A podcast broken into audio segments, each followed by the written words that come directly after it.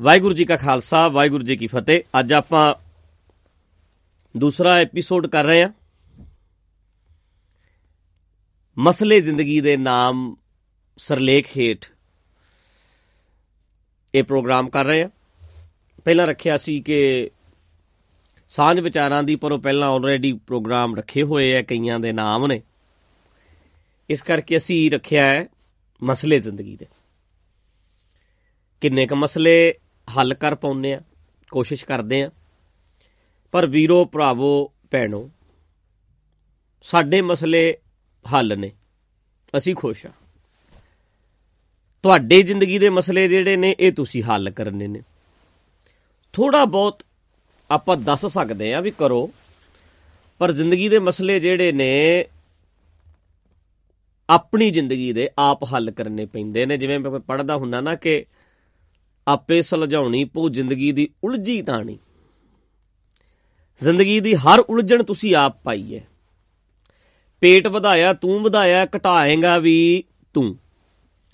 Sugar, diabetes ਵੱਧ ਗਈ ਹੈ ਉਹ ਵੀ ਤੂੰ ਵਧਾਈ ਹੈ ਤੇ ਘਟਾਏਗਾ ਵੀ ਤੂੰ। ਹਰ ਮਸਲਾ ਜਿਹੜਾ ਹੈ, ਉਹਨੂੰ ਤੁਸੀਂ ਹੱਲ ਕਰਨਾ। ਸਾਡੇ ਹੱਲ ਨੇ।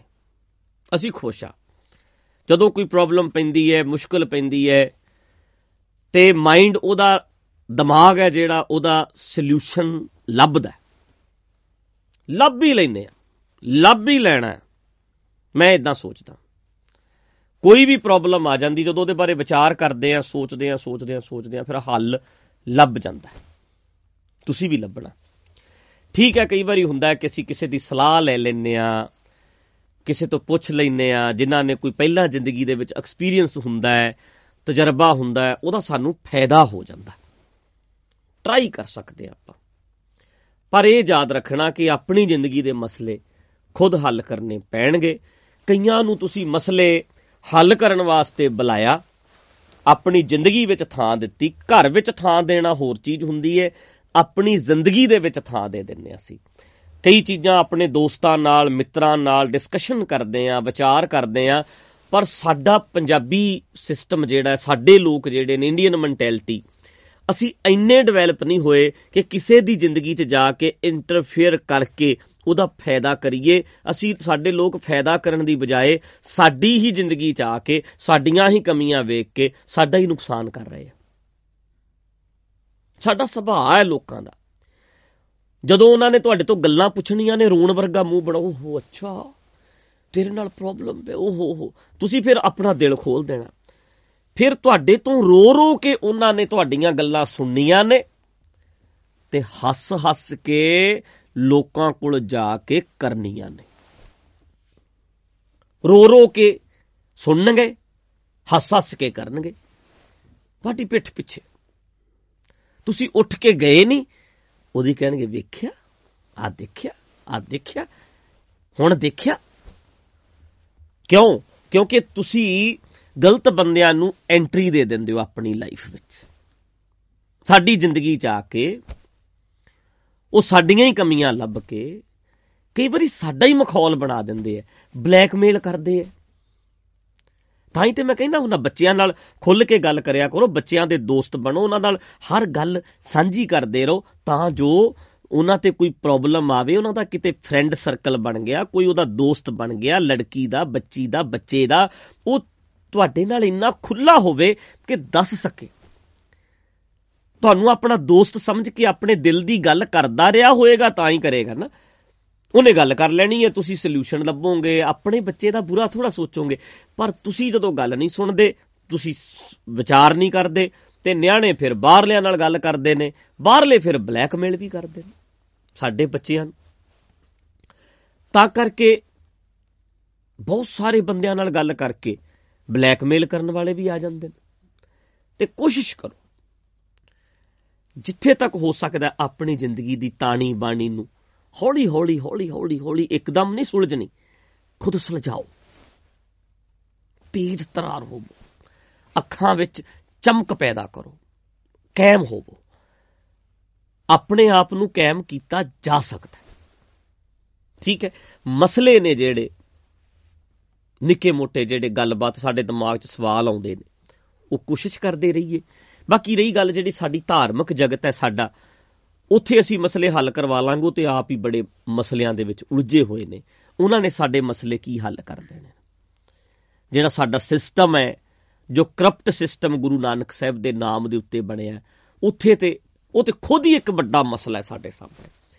ਜਿਸ ਮਸਲੇ ਨੂੰ ਆਪਾਂ ਹੱਲ ਕਰਨਾ ਤਾਂ ਕਰਕੇ ਸਾਡੀ ਜ਼ਿੰਦਗੀ ਦੇ ਜਿਹੜੀ ਤਾਣੀ ਹੈ, ਤਾਣੀ ਮਾਣੀ ਇਹਨੂੰ ਅਸੀਂ ਖੁਦ ਸੁਲਝਾਈਏ, ਯਤਨ ਕਰੀਏ, ਕੋਸ਼ਿਸ਼ ਕਰੀਏ। ਸੋ ਅੱਜ ਫੇਰ ਅਸੀਂ ਇਕੱਠੇ ਬੈਠੇ ਆ ਸਾਡੇ ਵੀਰ ਭਾਈ ਸੁਰਿੰਦਰ ਸਿੰਘ, ਪ੍ਰਚਾਰਕ ਸਾਡੇ ਨਾਲ ਨੇ ਤੇ ਮੇਰੇ ਨਾਲ ਭਾਈ ਸਰੋਮਨਦੀਪ ਸਿੰਘ, ਇਹ ਵੀ ਪ੍ਰਚਾਰਕ ਵੀਰ ਨੇ ਸਾਡੇ। ਅਸੀਂ ਅੱਜ ਫੇਰ ਦੁਬਾਰਾ ਇਕੱਠੇ ਹੋ ਕੇ ਗੱਲਬਾਤ ਕਰ ਰਹੇ ਹਾਂ। ਸੋ ਵਾਹਿਗੁਰੂ ਜੀ ਕਾ ਖਾਲਸਾ। ਵਾਹਿਗੁਰੂ ਜੀ ਕੀ ਫਤਿਹ। ਤੇ ਆਪਾਂ ਫਿਰ ਗੱਲਬਾਤ ਕਰ ਲੈਨੇ ਆ ਕੁਝ ਸਵਾਲ ਵੀਰੋ ਭੈਣੋ ਆਏ ਹੈ ਜਿਸ ਵਿੱਚ ਮੈਂ ਅਸੀਂ ਇੱਕ ਨੰਬਰ ਦਿੱਤਾ ਸੀ ਉਹਦੇ ਤੇ ਸਵਾਲ ਲਿਖਣ ਵਾਸਤੇ ਕਿਹਾ ਸੀ। ਤੇ ਸਵਾਲ ਤੇ ਕਈ ਵਾਰੀ ਇਦਾਂ ਲੱਗਦਾ ਵੀ ਬਹੁਤ ਹਾਸੋਹੀਣੇ ਆ। ਜੀ। ਕਈ ਸਵਾਲ। ਦੂਸਰੀ ਗੱਲ ਹੈ ਉਹਨਾਂ ਲੋਕਾਂ ਦੇ ਵੀ ਇਹ ਜਿਹੜੇ ਆਪਣੀ ਗੱਲ ਨੂੰ ਪ੍ਰੋਪਰ ਸੁਣਦੇ ਜਾਂ ਸਮਝਦੇ ਨਹੀਂ। ਜੀ। ਜਿਹੜਾ ਬੰਦਾ ਸੁਣਨ ਵਾਲਾ ਹੈ ਧਿਆਨ ਨਾਲ ਜਿੰਨੇ ਸ਼ੁਰੂ ਤੋਂ ਲੈ ਕੇ ਸਾਰਾ ਸੁਣਿਆ ਜਾਂ ਹੁਣ ਵੀ ਸੁਣਦਾ ਜਾਂ। ਕਹਿ ਲਓ ਤੁਸੀਂ ਵੀ 25 30 ਪ੍ਰੋਗਰਾਮ ਹੀ ਸੁਣ ਲਵੇ ਉਹਦੇ ਤਕਰੀਬਨ ਕੁਐਸਚਨ ਨੇ ਜਿਹੜੇ ਹੱਲ ਹੋ ਜਾਂਦੇ। ਤੇ ਪ੍ਰੋਬਲਮ ਉਦੋਂ ਪੈਂਦੀ ਹੈ ਜਦੋਂ ਬੰਦੇ ਸੁਣਦੇ ਨਹੀਂ। ਉਹੀ ਦਿਮਾਗ 'ਚ ਗੱਲਾਂ ਰਟੀਆਂ ਰਟਾਈਆਂ ਪੁਰਾਣੀਆਂ ਚੱਲਦੀਆਂ ਰਹਿੰਦੀਆਂ ਨੇ। ਸੋ ਪਹਿਲੀ ਬੇਨਤੀ ਤਾਂ ਮੇਰੀ ਇਹ ਜ਼ਰੂਰੀ ਹੈ ਕਿ ਤੁਸੀਂ ਸੁਣੋ ਜ਼ਰੂਰ। ਕਿਉਂਕਿ ਜਿਹੜੀ ਗੱਲ ਮੈਂ 2 ਘੰਟੇ 'ਚ ਕਿਸੇ ਪ੍ਰੋਗਰਾਮ 'ਚ ਕੀਤੀ ਹੋਵੇ ਤੁਸੀਂ ਕਹੋ ਵੀ ਮੈਂ 2 ਮਿੰਟ 'ਚ ਤੁਹਾਨੂੰ ਦੱਸ ਦਿਆਂ ਤਾਂ ਐਕਸਪਲੇਨ ਨਹੀਂ ਹੁੰਦੀ। ਨਹੀਂ ਹੁੰਦੀ। ਹਰ ਵਿਸ਼ੇ ਦੇ ਉੱਤੇ ਕਦੀ ਨਾ ਕਦੀ ਗੱਲ ਹੋਈ ਹੈ ਨਵੀਂ ਸਵੇਰ ਦਾ ਨਵਾਂ ਸੁਨੇਹਾ ਪ੍ਰੋਗਰਾਮ ਮੈਂ ਸਵੇਰੇ 10 ਮਿੰਟ ਦਾ ਕਲਿੱਪ ਪਾਈਦਾ ਫਿਰ ਜਿਹੜੇ ਦੀਵਾਨ ਲੱਗਦੇ ਨੇ ਉਹਨਾਂ ਵਿੱਚ ਬਹੁਤ ਡਿਸਕਸ਼ਨ ਹੋਈ ਹੈ। ਇਸੇ ਚੈਨਲ ਦੇ ਉੱਤੇ ਤੁਸੀਂ ਪਿੱਛੇ ਜਾਓ। ਤੁਸੀਂ ਨਾ ਇਦਾਂ ਬੈਕ ਜਾਈ ਜਾਓ ਜਾਈ ਜਾਓ ਜਾਈ ਜਾਓ ਜਾਈ ਜਾਓ। ਹਰ ਤਰ੍ਹਾਂ ਦੇ ਕੁਐਸਚਨ ਹੋਣਗੇ। ਭੂਤ ਪ੍ਰੇਤ ਹੁੰਦੇ ਐ, ਚਿੱਤਰਗੁਪਤ ਹੁੰਦੇ ਐ ਪੁਨਰ ਜਨਮ ਹੁੰਦਾ ਹੈ ਜੰਮਨ ਮਰਨ ਹੁੰਦਾ ਹੈ 84 ਦਾ ਗੇੜ ਕੀ ਹੈ 84 ਹੁੰਦੀ ਹੈ ਕਿ ਨਹੀਂ ਹੁੰਦੀ? ਮਤਲਬ ਕਿੰਨੇ ਹੀ ਤੁਹਾਡੇ ਜਿਹੜੇ ਸਵਾਲ ਨੇ, ਉਹਦੇ ਬਾਰੇ ਗੱਲ ਹੋਈ ਹੋਵੇਗੀ। ਹੋ ਸਕਦਾ ਸਾਲ ਪਹਿਲਾਂ ਹੋਵੇ 2 ਸਾਲ ਪਹਿਲਾਂ 3 ਸਾਲ ਪਹਿਲਾਂ 4 ਸਾਲ ਪਹਿਲਾਂ 5 ਸਾਲ ਪਹਿਲਾਂ ਐਮਪੀ ਚੈਨਲ ਦੇ ਪਿੱਛੇ ਪਿੱਛੇ ਪਿੱਛੇ ਪਿੱਛੇ ਪਿੱਛੇ ਪਿੱਛੇ ਜਾਈ ਜਾਓ। ਤੁਹਾਨੂੰ ਮੈਨੂੰ ਲੱਗਦਾ ਹੈ ਕਿ ਉਹਦਾ ਜਵਾਬ ਮਿਲ ਜਾਏਗਾ। ਧਰਮ ਦੇ ਰਿਲੇਟਡ ਧਰਮਰਾਜ ਹੁੰਦਾ ਹੈ ਜੀ, ਲੈ ਦੱਸੋ। ਭੂਤ ਪ੍ਰੇਤ ਹੁੰਦੇ ਆ ਜੀ। ਮਰਨ ਤੋਂ ਬਾਅਦ ਕੀ ਹੁੰਦਾ ਹੈ ਜੀ? ਫਿਰ ਆਰ ਕਿਉਂ ਕੀਤਾ? ਉਹ ਹਾਲਾਂਕਿ ਉਹ ਗੱਲ ਹੋਈ ਹੈ ਆਪਣੀ ਇਹ ਜ਼ਰੂਰੀ ਬੇਨਤੀ ਹੈ ਕਿ ਤੁਸੀਂ ਜੇ ਸੁਣੋ ਤਾਂ ਉਹ ਕਾਫੀ ਕੁਝ ਜਿਹੜਾ ਹੈ ਨਾ ਕਲੀਅਰ ਹੋ ਜਾਂਦਾ। ਤੇ ਫਿਰ ਵੀ ਆਪਾਂ ਕੋਸ਼ਿਸ਼ ਕਰ ਲੈਨੇ ਆ ਵੀ ਅਸੀਂ ਜੇ ਤੁਹਾਡੇ ਬਾਰੇ ਜਿਹੜੀਆਂ ਤੁਸੀਂ ਪੁੱਛਦੇ ਹੋ ਆਪਾਂ ਕੋਈ ਨਾ ਕੋਈ ਜਵਾਬ ਤੁਹਾਡਾ ਦੇ ਸਕੀਏ। ਥੋੜੀਆਂ ਜੀਆਂ ਹਲਕਾ ਫੁਲਕਾ ਜਾਂ ਜਿੰਨਾ ਕਿ ਸਾਡੇ ਸਮਝ ਚ ਆਉਂਦਾ ਤੇ ਉਹਦੇ ਬਾਰੇ ਗੱਲਬਾਤ ਕਰ ਸਕੀਏ। ਜਿਹੜਾ ਸਿੱਧਾ ਜਿਹਾ ਸਵਾਲ ਹੈ ਤੇ ਛੇਤੀ ਛੇਤੀ ਕੱਢ ਦਿਆ ਕਰਾਂਗੇ। ਕਾਫੀ ਕੁਐਸਚਨ ਆਏ ਜਿੰਨੇ ਕ ਆਪਣੇ ਸਮਝ ਚ ਆਉਂਦੇ ਆ ਆਪਾਂ ਕੋਸ਼ਿਸ਼ ਕਰਦੇ ਆ ਕਿ ਉਹਦੇ ਉੱਤੇ ਅਸੀਂ ਗੱਲਬਾਤ ਕਰੀਏ ਡਿਸਕਸ਼ਨ ਕਰੀਏ। ਬਾਕੀ ਅਸੀਂ ਪ੍ਰੋਗਰਾਮ ਇਦਾਂ ਕਰਦੇ ਨਹੀਂ ਆ। ਕਰਾਂਗੇ ਸਾਡਾ ਤਜਰਬਾ ਵੀ ਬਣੇਗਾ। ਕਿਉਂਕਿ ਜਦੋਂ ਅਸੀਂ ਕਰਾਂਗੇ ਹੌਲੀ ਹੌਲੀ ਐਕਸਪੀਰੀਅੰਸ ਹੋ ਜਾਂਦਾ ਹੈ ਤਜਰਬਾ ਹੋ ਜਾਂਦਾ ਵੈਸੇ ਤਾਂ ਆਪਾਂ ਅੱਗੇ ਵੀ ਗੱਲ ਕੀਤੀ ਹੈ ਵੀ ਜੇ ਕਾਲ ਹੋਵੇ ਨਾ ਜੀ। ਹੁਣ ਇਹਦੇ ਵਿੱਚ ਕਈ ਬੰਦਿਆਂ ਨੇ ਸਵਾਲ ਭੇਜੇ ਆ ਥੱਲੇ ਨਾਮ ਹੀ ਨਹੀਂ ਲਿਖਿਆ ਆਪਣਾ। ਇੱਕ ਦੇ ਜਿਵੇਂ ਨਾਂ ਲਿਖਤਾ ਮੰਨ ਲਓ ਹਰਦਿੱਤ ਸਿੰਘ ਲੁਧਿਆਣਾ। ਜੀ। ਹੁਣ ਕੀ ਲੱਭਾਂਗੇ ਇਥੋਂ? ਹਰਦਿੱਤ ਸਿੰਘ। ਹੁਣ ਰਣਜੀਤ ਸਿੰਘ ਕੋਈ ਕਹਦੇ ਜਲੰਧਰ। ਇਹਦਾ ਇਹਦਾ ਕੀ ਪਤਾ ਵੀ ਕੌਣ ਬੰਦਾ ਉਹ? ਲਿਖਤਾ ਇੰਨਾ ਹੀ। ਉਹ ਆਪਣਾ ਕਵੇ ਵੀ ਹਾਂ ਆ ਮੈਂ ਰਣਜੀਤ ਸਿੰਘ ਆ ਮੇਰਾ ਕਲੋਨੀ ਹੈ ਇੱਥੇ ਮੈਂ ਰਹਿਣਾ ਆ ਮੇਰਾ ਫੋਨ ਨੰਬਰ ਹੈ। ਬੰਦਿਆਂ ਵਾਂਗੂ ਸਵਾਲ ਪੁੱਛਿਆ। ਫਿਰ ਅਸੀਂ ਉਹਨੂੰ ਫੋਨ ਵੀ ਕਰ ਸਕੀਏ। ਉਹਦੇ ਨਾਲ ਗੱਲ ਵੀ ਕਰੀਏ। ਹੋ ਸਕਦਾ ਹੈ ਉਹ ਗੱਲ ਕਰਕੇ ਸੌਖਾ ਹੋ ਜਾਏ, ਗੱਲਬਾਤ ਕਰਕੇ ਵੀ ਜਵਾਬ ਦੇ ਸਕਦੇ ਆ। ਸੋ ਇਹ ਕੀ ਹੈ ਕਿ ਜੇ ਸਵਾਲ ਤੁਸੀਂ ਪੁੱਛਦੇ ਹੋ, ਆਪਣਾ ਪ੍ਰੋਪਰ ਨਾਮ ਫੋਨ ਨੰਬਰ ਪਾ ਦਿਓ, ਵੀ ਹਾਂ, ਮੇਰਾ ਆ ਕੁਐਸਚਨ ਹੈ। ਸਾਨੂੰ ਪਤਾ ਤਾਂ ਲੱਗੇ ਵੀ ਤੁਸੀਂ ਜੈਨੂਅਨ ਵੀ ਹੈਗੇ ਕਿ ਨਹੀਂ। ਮਾੜਾ ਜਿਹਾ ਇੰਨਾ ਕੁ ਤਾਂ ਪਤਾ ਲੱਗੇ। ਸੋ ਬਾਕੀ ਆਪਾਂ ਗੱਲਬਾਤ ਕਰਦੇ ਆ ਕੋਸ਼ਿਸ਼ ਕਰ ਲੈਂਦੇ ਆ ਕਿ ਥੋੜਾ ਬਹੁਤ ਤੁਹਾਡਾ ਜਿਹੜਾ ਸਵਾਲ ਨੇ ਉਸ ਹੱਲ ਹੋ ਸਕੇ। ਠੀਕ ਹੈ। ਤੇ ਤੁਸੀਂ ਕਿੰਨੇ ਕੁ ਸਵਾਲ ਤਾਂ ਕਾਫੀ ਆਏ ਨਾ? ਹਾਂਜੀ 80 90 ਸਵਾਲ ਹੈਗੇ ਲਗਭਗ। ਤੇ ਆਪਾਂ ਕੁਝ ਗੱਲਾਂ ਬਾਤਾਂ ਤੁਹਾਡੇ ਇਹਦੇ ਤੇ ਕਰ ਲੈਨੇ ਆ ਤੇ ਠੀਕ ਹੈ ਤੁਸੀਂ ਦੇਖਿਓ ਜਰਾ ਕਿਹੜਾ ਹੈਗਾ। ਭਾਈ ਸੁਰਿੰਦਰ ਸਿੰਘ ਹੋਣੀ ਦੱਸ ਦਿੰਦੇ। ਮੈਂ ਇੱਕ ਗੱਲ ਕਹਿਣੀ ਸੀ ਵੀ ਜੇ ਨਵੇਂ ਸਵਾਲ ਆਉਣਗੇ ਤੇ ਆਪਣਾ ਵੀ ਜ਼ੋਰ ਲੱਗੇਗਾ ਉਹਦੇ 'ਚ। ਜਿੱਦਾਂ ਹੁਣ ਪੁਰਾਣੇ ਸਵਾਲ ਨੇ ਸਾਰੇ ਤਕਰੀਬਨ ਤਕਰੀਬਨ ਉਹਨਾਂ 'ਚ ਗੱਲਬਾਤ ਦੀਵਾਨਾਂ 'ਚ ਹੋਈ ਚੁੱਕੀ ਹੈ। ਤੇ ਨਵੇਂ ਸਰੋਤੇ ਔਰ ਨਵੇਂ ਸਵਾਲ ਹੋਣ ਸਾਡਾ ਜ਼ੋਰ ਲੱਗੇ ਸਾਨੂੰ ਸਮਝਣ ਵਿੱਚ ਥੋੜੀ ਜੀ ਜ਼ੋਰ ਲੱਗੇ ਹਾਂਜੀ। ਦਿਮਾਗ ਦਾ ਜ਼ੋਰ ਲੱਗੇ ਔਰ ਸੁਣਨ ਵਿੱਚ ਜਿਹੜੇ ਨਵੇਂ ਪੁਰਾਣੇ ਜੁੜੇ ਹੋਏ ਨੇ ਸਰੋਤੇ ਉਹਨਾਂ ਨੂੰ ਆਨੰਦ ਆਏ ਵੀ ਹਾਂ ਵੀ ਨਵੀਂ। ਗੱਲ ਹੋ ਰਹੀ ਹੈ ਇਹ ਜ਼ਰੂਰੀ ਹੈ ਵੀ ਨਵੇਂ ਸਵਾਲ ਹੋਣ ਜਿੱਦਾਂ ਪੁਨਰ ਜਨਮ ਜ਼ਿੰਦਗੀ ਦਾ ਮਕਸਦ ਉਹੀ। ਪੁਰਾਣੇ ਸਵਾਲ ਨੇ ਜਿਹੜੇ ਅੱਜ ਤੋਂ 4 ਸਾਲ ਪਹਿਲਾਂ ਹੋ ਚੁੱਕੇ ਆ ਦੀਵਾਨਾਂ ਦੇ ਵਿੱਚ ਗੱਲਬਾਤ ਹੋ ਚੁੱਕੀ ਹੈ ਨਹੀਂ ਨਾਲੇ ਹਿੱਟ ਕਰਦਾ ਹੈ ਨਾ ਜਦੋਂ ਕੁਐਸਚਨ ਹੀ ਤੁਹਾਡਾ ਸਵਾਲ ਕਰਨਾ ਤੰਦਰੁਸਤ ਦਿਮਾਗ ਦੀ ਨਿਸ਼ਾਨੀ ਹੈ ਸਵਾਲ ਕਰਨਾ, ਤੰਦਰੁਸਤ ਦਿਮਾਗ ਦੀ ਨਿਸ਼ਾਨੀ ਹੈ। ਸਵਾਲ ਨਾ ਕਰੋ, ਜਿਹੜੇ ਇਹ ਕਹਿੰਦੇ ਐ ਉਹ ਕਹਿੰਦੇ ਆ, ਤੁਹਾਡਾ ਦਿਮਾਗ ਤੰਦਰੁਸਤ ਹੋਵੇ ਹੀ ਨਾ। ਤੁਸੀਂ ਦਿਮਾਗੀ ਬਿਮਾਰ ਰਹੋ, ਤਾਂ ਕਰਕੇ ਕੁਐਸਚਨ ਕਰੋ ਹੀ ਨਾ। ਤੇ ਸਵਾਲ ਹੋਣਾ ਤੰਦਰੁਸਤ ਦਿਮਾਗ ਦੀ ਨਿਸ਼ਾਨੀ ਹੈ। ਇਸ ਕਰਕੇ ਤੰਦਰੁਸਤ ਹੋਵੋ? ਸਵਾਲ ਕਰਿਆ ਕਰੋ। ਕੁਐਸਚਨ ਜਿਹੜੇ ਨੇ, ਕਰਿਆ ਕਰੋ ਸੰਗਣਾ ਨਹੀਂ ਚਾਹੀਦਾ। ਬਿਲਕੁਲ ਸੰਗਣਾ ਨਹੀਂ ਚਾਹੀਦਾ ਸਵਾਲ ਕਰਨਾ ਚਾਹੀਦਾ ਤੇ ਇਹ ਜ਼ਰੂਰ ਗੱਲ ਹੈ ਕਿ ਚੰਗਾ ਸਵਾਲ ਹੋਏਗਾ ਸਾਡਾ ਵੀ ਜ਼ੋਰ ਲੱਗੇਗਾ। ਸਾਨੂੰ ਵੀ ਜਿਹਦਾ ਸੋਚਣਾ ਪਏਗਾ ਵੀ ਇਹਦਾ ਆਨਸਰ ਕੀ ਹੈ ਕਿੱਥੋਂ ਲੱਭੀਏ ਇਹਦਾ ਜਵਾਬ ਫਿਰ ਅਸੀਂ ਸੋਚਾਂਗੇ ਫਿਰ ਸਾਡਾ ਜ਼ੋਰ ਲੱਗੇਗਾ ਦਿਮਾਗ ਦਾ। ਜੀ। ਠੀਕ ਹੈ ਇਹ ਵੀ ਗੱਲ ਬਿਲਕੁਲ ਸਵਾਲ ਥੋੜਾ ਜਿਹਾ ਚੱਜ ਦਾ ਕਰੋ। ਹਾਂਜੀ। ਬਾਕੀ ਜਿਹੜੀ ਗੱਲ ਬਾਬਾ ਜੀ ਦੀ ਆ ਗੁਰੂ ਨਾਨਕ ਪਾਤਸ਼ਾਹ ਉਹਦੀ ਗੱਲ ਹੀ ਸਵਾਲ ਤੋਂ ਸ਼ੁਰੂ ਕਰਦੇ ਆ ਜਿਵੇਂ ਪਿਛਲੀ ਵਾਰ ਵੀ ਗੱਲ ਹੋਈ ਸੀ। ਔਰ ਸਵਾਲਾਂ ਤੋਂ ਹੀ ਗੱਲ ਗੁਰਬਾਣੀ ਨੇ ਸ਼ੁਰੂ ਕੀਤੀ ਹੈ। ਤੇ ਸਵਾਲ। ਹਾਂਜੀ ਇਹ ਤੇ ਧਾਰਮਿਕ ਢਾਂਚਾ ਜਿਹੜਾ ਸਾਡਾ ਲਾਣਾ ਉਹ ਕਹਿ ਦਿੰਦਾ ਵੀ ਸਵਾਲ ਨਾ ਕਰੋ ਸ਼ੰਕਾ ਨਾ ਕਰੋ। ਅਸਲ ਸ਼ੰਕਾ ਨਹੀਂ ਜਿਵੇਂ ਤੁਸੀਂ ਕਿਹਾ ਵੀ ਤੰਦਰੁਸਤ ਦਿਮਾਗ ਦੀ ਨਿਸ਼ਾਨੀ ਹੈ ਇਹ। ਬਿਲਕੁਲ। ਮਤਲਬ ਡੈਫੀਨੇਸ਼ਨ ਸਾਨੂੰ ਬਦਲਣੀ ਪੈਣੀ ਉਹਦੀ। ਹੁਣ ਘਰ ਵਾਲੀ ਨੇ ਸਬਜ਼ੀ ਸਵਾਦ ਨਹੀਂ ਬਣਾਈ। ਹਾਂਜੀ। ਘਰ ਵਾਲਾ ਕਹਿੰਦਾ ਸਬਜ਼ੀ ਸਵਾਦ ਨਹੀਂ। ਹਾਂਜੀ। ਇੱਕ ਗੱਲ ਹੈ। ਜੀ। ਉਹ ਕਹੇਗੀ ਸ਼ੰਕੇ ਕਰਦਾ ਤੂੰ ਮੇਰੇ ਤੇ ਸਵਾਲ ਕਰਦਾ। ਤੂੰ ਮੈਨੂੰ ਕਿਉਂਕਿ ਉਹਨੇ ਸਵਾਦ ਬਣਾਈ ਨਹੀਂ। ਜੀ ਉਹਨੇ ਮੰਨਣਾ ਨਹੀਂ। ਜਦੋਂ ਗਲਤੀ ਹੈ ਨਾ ਪਤਾ ਹੈ ਵੀ ਸਾਡੇ ਕੋਲੇ ਕਮੀ ਹੈ। ਫਿਰ ਅਸੀਂ ਕਹਿੰਦੇ ਡਾਊਟ ਨਾ ਕਰੋ ਸਵਾਲ ਨਾ ਕਰੋ ਜੋ ਹੈ ਛੱਕ ਜੋ ਜੋ। ਹੈ ਪ੍ਰਵਾਨ ਕਰ ਲਓ। ਖਾਸ ਕਰਕੇ ਧਰਮ ਜਗਤ ਵਿੱਚ ਬੰਦਾ ਸਵਾਲ ਨਹੀਂ ਕਰਦਾ। ਗੱਡੀ ਖਰੀਦਣ ਜਾਓ ਇਹ ਕਿਉਂ ਹੈ ਇਹ ਕਦੋਂ ਹੈ ਇਹ ਕਿਵੇਂ ਹੈ ਕੋਈ ਚੱਲਦੀ ਗੱਡੀ ਮੈਂ ਕਹਿੰਦਾ 1000 ਰੁਪਏ ਦੀ ਚੀਜ਼ ਉੱਤੇ ਵੀ 100 ਸਵਾਲ ਬੰਦਾ ਕਰਦਾ ਹੈ। ਜੀ। ਪਰ ਜਿਹੜਾ ਧਰਮ ਹੈ ਇਹ ਤੇ ਸਵਾਲ ਕਰਦਾ ਹੀ ਨਹੀਂ ਡਰਦਾ ਮਾਰਾ। ਔਰ ਅਸੀਂ ਵੀ ਇਦਾਂ ਹੀ ਰਹੇ ਆ ਨਾ ਡਰਦੇ ਸਵਾਲ ਕਰਦੇ ਸੀ। ਤੇ ਨਾ ਹੀ ਸਾਨੂੰ ਕੋਈ ਡਰਦਾ ਪੁੱਛਦਾ ਸੀ। ਪਰ ਹੁਣ ਜਦੋਂ ਤੋਂ ਸਵਾਲ ਜਵਾਬਾਂ ਦਾ ਸਿਲਸਿਲਾ ਸ਼ੁਰੂ ਹੋਇਆ ਹੈ, ਸਾਡਾ ਵਿਕਾਸ ਵੀ ਤਾਂ ਹੀ ਹੋਇਆ। ਗੱਲਾਂ ਬਾਤਾਂ ਕਰਦੇ ਆ ਤੇ ਹੁਣ ਈਵਨ ਕਿ ਆਪਾਂ ਜੇ ਸੋਚੀਏ ਸਾਨੂੰ ਤਾਂ ਬੰਦਾ ਹੀ ਉਹ ਚੰਗਾ ਲੱਗਦਾ ਹੈ ਜਿਹੜਾ ਚੱਜ ਦਾ ਸਵਾਲ ਕਰਦਾ। ਸੱਚ ਹੈ? ਜੀ। ਹੁਣ ਆਪਾਂ ਨੂੰ ਮਤਲਬ ਮਿਲਦੇ ਆ ਬੰਦੇ ਕਈ ਵਾਰੀ ਸਮਝ ਕੇ ਹਾਂਜੀ ਕਿੱਦਾਂ ਜੀ ਗੋਡੇ ਠੀਕ ਮੋਢੇ ਠੀਕ ਉਹ ਤਾਂ ਗੱਲ ਹੈ ਕੋਈ। ਬੋਰਿੰਗ ਜਿਹਾ ਲੱਗਦਾ ਬੋਰਿੰਗ ਲੱਗਦਾ। ਇੱਥੇ ਤੁਰੇ ਫਿਰਦੇ ਜਿੱਦਾਂ ਹਾਂ ਤੇ ਜੇ ਕੋਈ ਬੰਦਾ ਥੋੜਾ ਵਧੀਆ ਗੱਲ ਕਰਦਾ ਵੀ ਹਾਂਜੀ ਆ ਸੀ ਜਾਂ ਕੋਈ ਮੇਰਾ ਜਾਂ ਆਪਣਾ ਸ਼ੇਅਰ ਕਰਦਾ ਤਾਂ ਆਪਾਂ ਨੂੰ ਫਿਰ ਖੁਸ਼ੀ ਵੀ ਉਹਨੂੰ ਵੇਖ ਕੇ ਮਿਲਦੀ ਵੀ ਹਾਂ ਬੰਦਾ ਤਰੱਕੀ ਕਰ ਰਿਹਾ ਅੱਗੇ ਵਧ ਰਿਹਾ। ਚਮਕ ਹੋਵੇ ਉਹਦੇ ਵਿੱਚ। ਹਾਂਜੀ ਸਵਾਲ ਪਹਿਲਾ ਕੀ ਹੈ? ਬਰਿੰਦਰ ਸਿੰਘ ਨਾਭਾ ਜੀ ਨੇ ਇਹ ਸਵਾਲ ਭੇਜਦੇ ਆਪਣਾ ਵੀ ਰੱਬ ਦਾ ਦਦਾਰ ਕਿਵੇਂ ਹੋਵੇ? ਆ ਦੇਖੋ ਹੁਣ ਇਹ ਸਵਾਲ ਹੈ ਜਿਹੜਾ ਇਹ ਉੱਥੋਂ ਨਿਕਲਿਆ ਜਿੱਥੇ ਆਪਣੀ ਗੱਲ ਸੁਣੀ ਨਹੀਂ ਜਾਂਦੀ। ਜਿਹੜੇ ਹਿਸਾਬ ਨਾਲ ਰੱਬ ਦਾ ਦੀਦਾਰ ਕਿਵੇਂ ਹੋਵੇ ਪੁਜਾਰੀ ਨੇ ਫਿੱਟ ਕੀਤਾ ਤੇ ਵਰਿੰਦਰ ਸਿੰਘ ਜੀ ਰੱਬ ਦਾ ਦੀਦਾਰ ਜਿਹੜੇ ਸਾਡੇ ਲੀਡਰ ਨੇ ਇਹਨਾਂ ਨੂੰ ਸ਼ਾਇਦ ਹੋ ਗਿਆ ਹੋਣਾ। ਇਹਨਾਂ ਨੇ ਫਿਰ ਕਹਿਣਾ ਹੈ ਕਿ ਚੰਗੇ ਮਹਾਂਪੁਰਖਾਂ ਦੀ ਸੰਗਤ ਕਰੋ। ਹੈ ਕਿ ਨਹੀਂ? ਦੀਦਾਰ ਜਿਨ੍ਹਾਂ ਨੇ ਕੀਤਾ ਹੋਵੇ ਉਹਨਾਂ ਦੀ ਸੰਗਤ ਕਰੋ ਉਹ ਫਿਰ ਤੁਹਾਡੀ ਸਿਫਾਰਿਸ਼ ਕਰਨਗੇ ਉਹ ਫਿਰ ਤੁਹਾਨੂੰ ਦੀਦਾਰ ਕਰਾ ਦੇਣਗੇ। ਇਹਨਾਂ ਦਾ ਜਵਾਬ ਇਹ ਹੋਏਗਾ ਪਰ ਸਾਡਾ ਜਵਾਬ ਇਹ ਨਹੀਂ ਹੈ। ਵਰਿੰਦਰ ਸਿੰਘ ਜੇ ਤਾਂ ਸੱਚੀ ਹੈਗੇ ਹੋ ਤੁਸੀਂ ਮਤਲਬ ਤੁਹਾਡਾ ਜੈਨੂਅਨ ਸਵਾਲ ਹੈ ਕੋਈ ਬੰਦਾ ਹੈਗਾ ਹੈ, ਤਾਂ ਸਾਡੇ ਮੈਨੂੰ ਜੇ ਪੁੱਛੇਗਾ ਵੀ ਰੱਬ ਦਾ ਦੀਦਾਰ ਕਿਵੇਂ ਹੋਵੇ ਤਾਂ ਮੈਂ ਤੈਨੂੰ ਦੇਖ ਰਿਹਾ ਮੈਨੂੰ ਤੇਰੇ ਚੋਂ ਵੀ ਰੱਬ ਦਿਸ ਰਿਹਾ ਤੇਰੇ ਬੱਚਿਆਂ ਚੋਂ ਰੱਬ ਦਿਸ ਰਿਹਾ ਸ਼ਾਇਦ ਤੇ ਵਿਆਹਿਆ ਨੇ ਤੇਰੇ ਨਿਆਣਿਆਂ ਚੋਂ ਤੇਰੇ ਮਾਪਿਓ ਚੋਂ ਹਰ ਚੀਜ਼ ਚੋਂ ਰੱਬ ਦਿਸ ਰਿਹਾ ਉਹ ਤਾਂ ਤੇਥੋਂ ਵੱਖ ਨਹੀਂ ਤੇਰੀ ਦੇਖਣ ਵਾਲੀ ਅੱਖ ਨਹੀਂ। ਭਗਤ ਨਾਮਦੇਵ ਜੀ ਨੇ ਕਿਹਾ, ਸਭ ਗੋਬਿੰਦ ਹੈ, ਸਭ ਗੋਬਿੰਦ ਹੈ, ਗੋਬਿੰਦ ਬਿਨ ਨਹੀਂ ਕੋਈ। ਹਰ ਚੀਜ਼ ਹੀ ਪਰਮਾਤਮਾ ਹੈ। ਸਭ ਕੁਝ ਹੀ ਪਰਮਾਤਮਾ ਹੈ। ਸਾਡੀ ਅਗਿਆਨਤਾ ਤੋਂ ਬਿਨਾ ਸਭ ਕੁਝ ਪਰਮਾਤਮਾ ਹੀ ਹੈ। ਇੱਕ ਜਿਹੜਾ ਅੰਦਰ ਕੂੜ ਕਬਾੜ, ਜਿਹਦੀ ਕੋਈ ਪਿਕਚਰ ਵੀ ਨਹੀਂ ਹੈਗੀ, ਉਹ ਇੱਕ ਖਤਰਨਾਕ ਹੈ। ਬਾਕੀ ਸਭ ਪਰਮਾਤਮਾ ਹੀ ਪਰਮਾਤਮਾ ਹੈ। ਦੀਦਾਰ ਤੇ ਹੋ ਰਿਹਾ ਹੈ। ਨਾਨਕ ਕਾ ਠਾਕੁਰ, ਦਿਸੈ ਜਾਹਰਾ।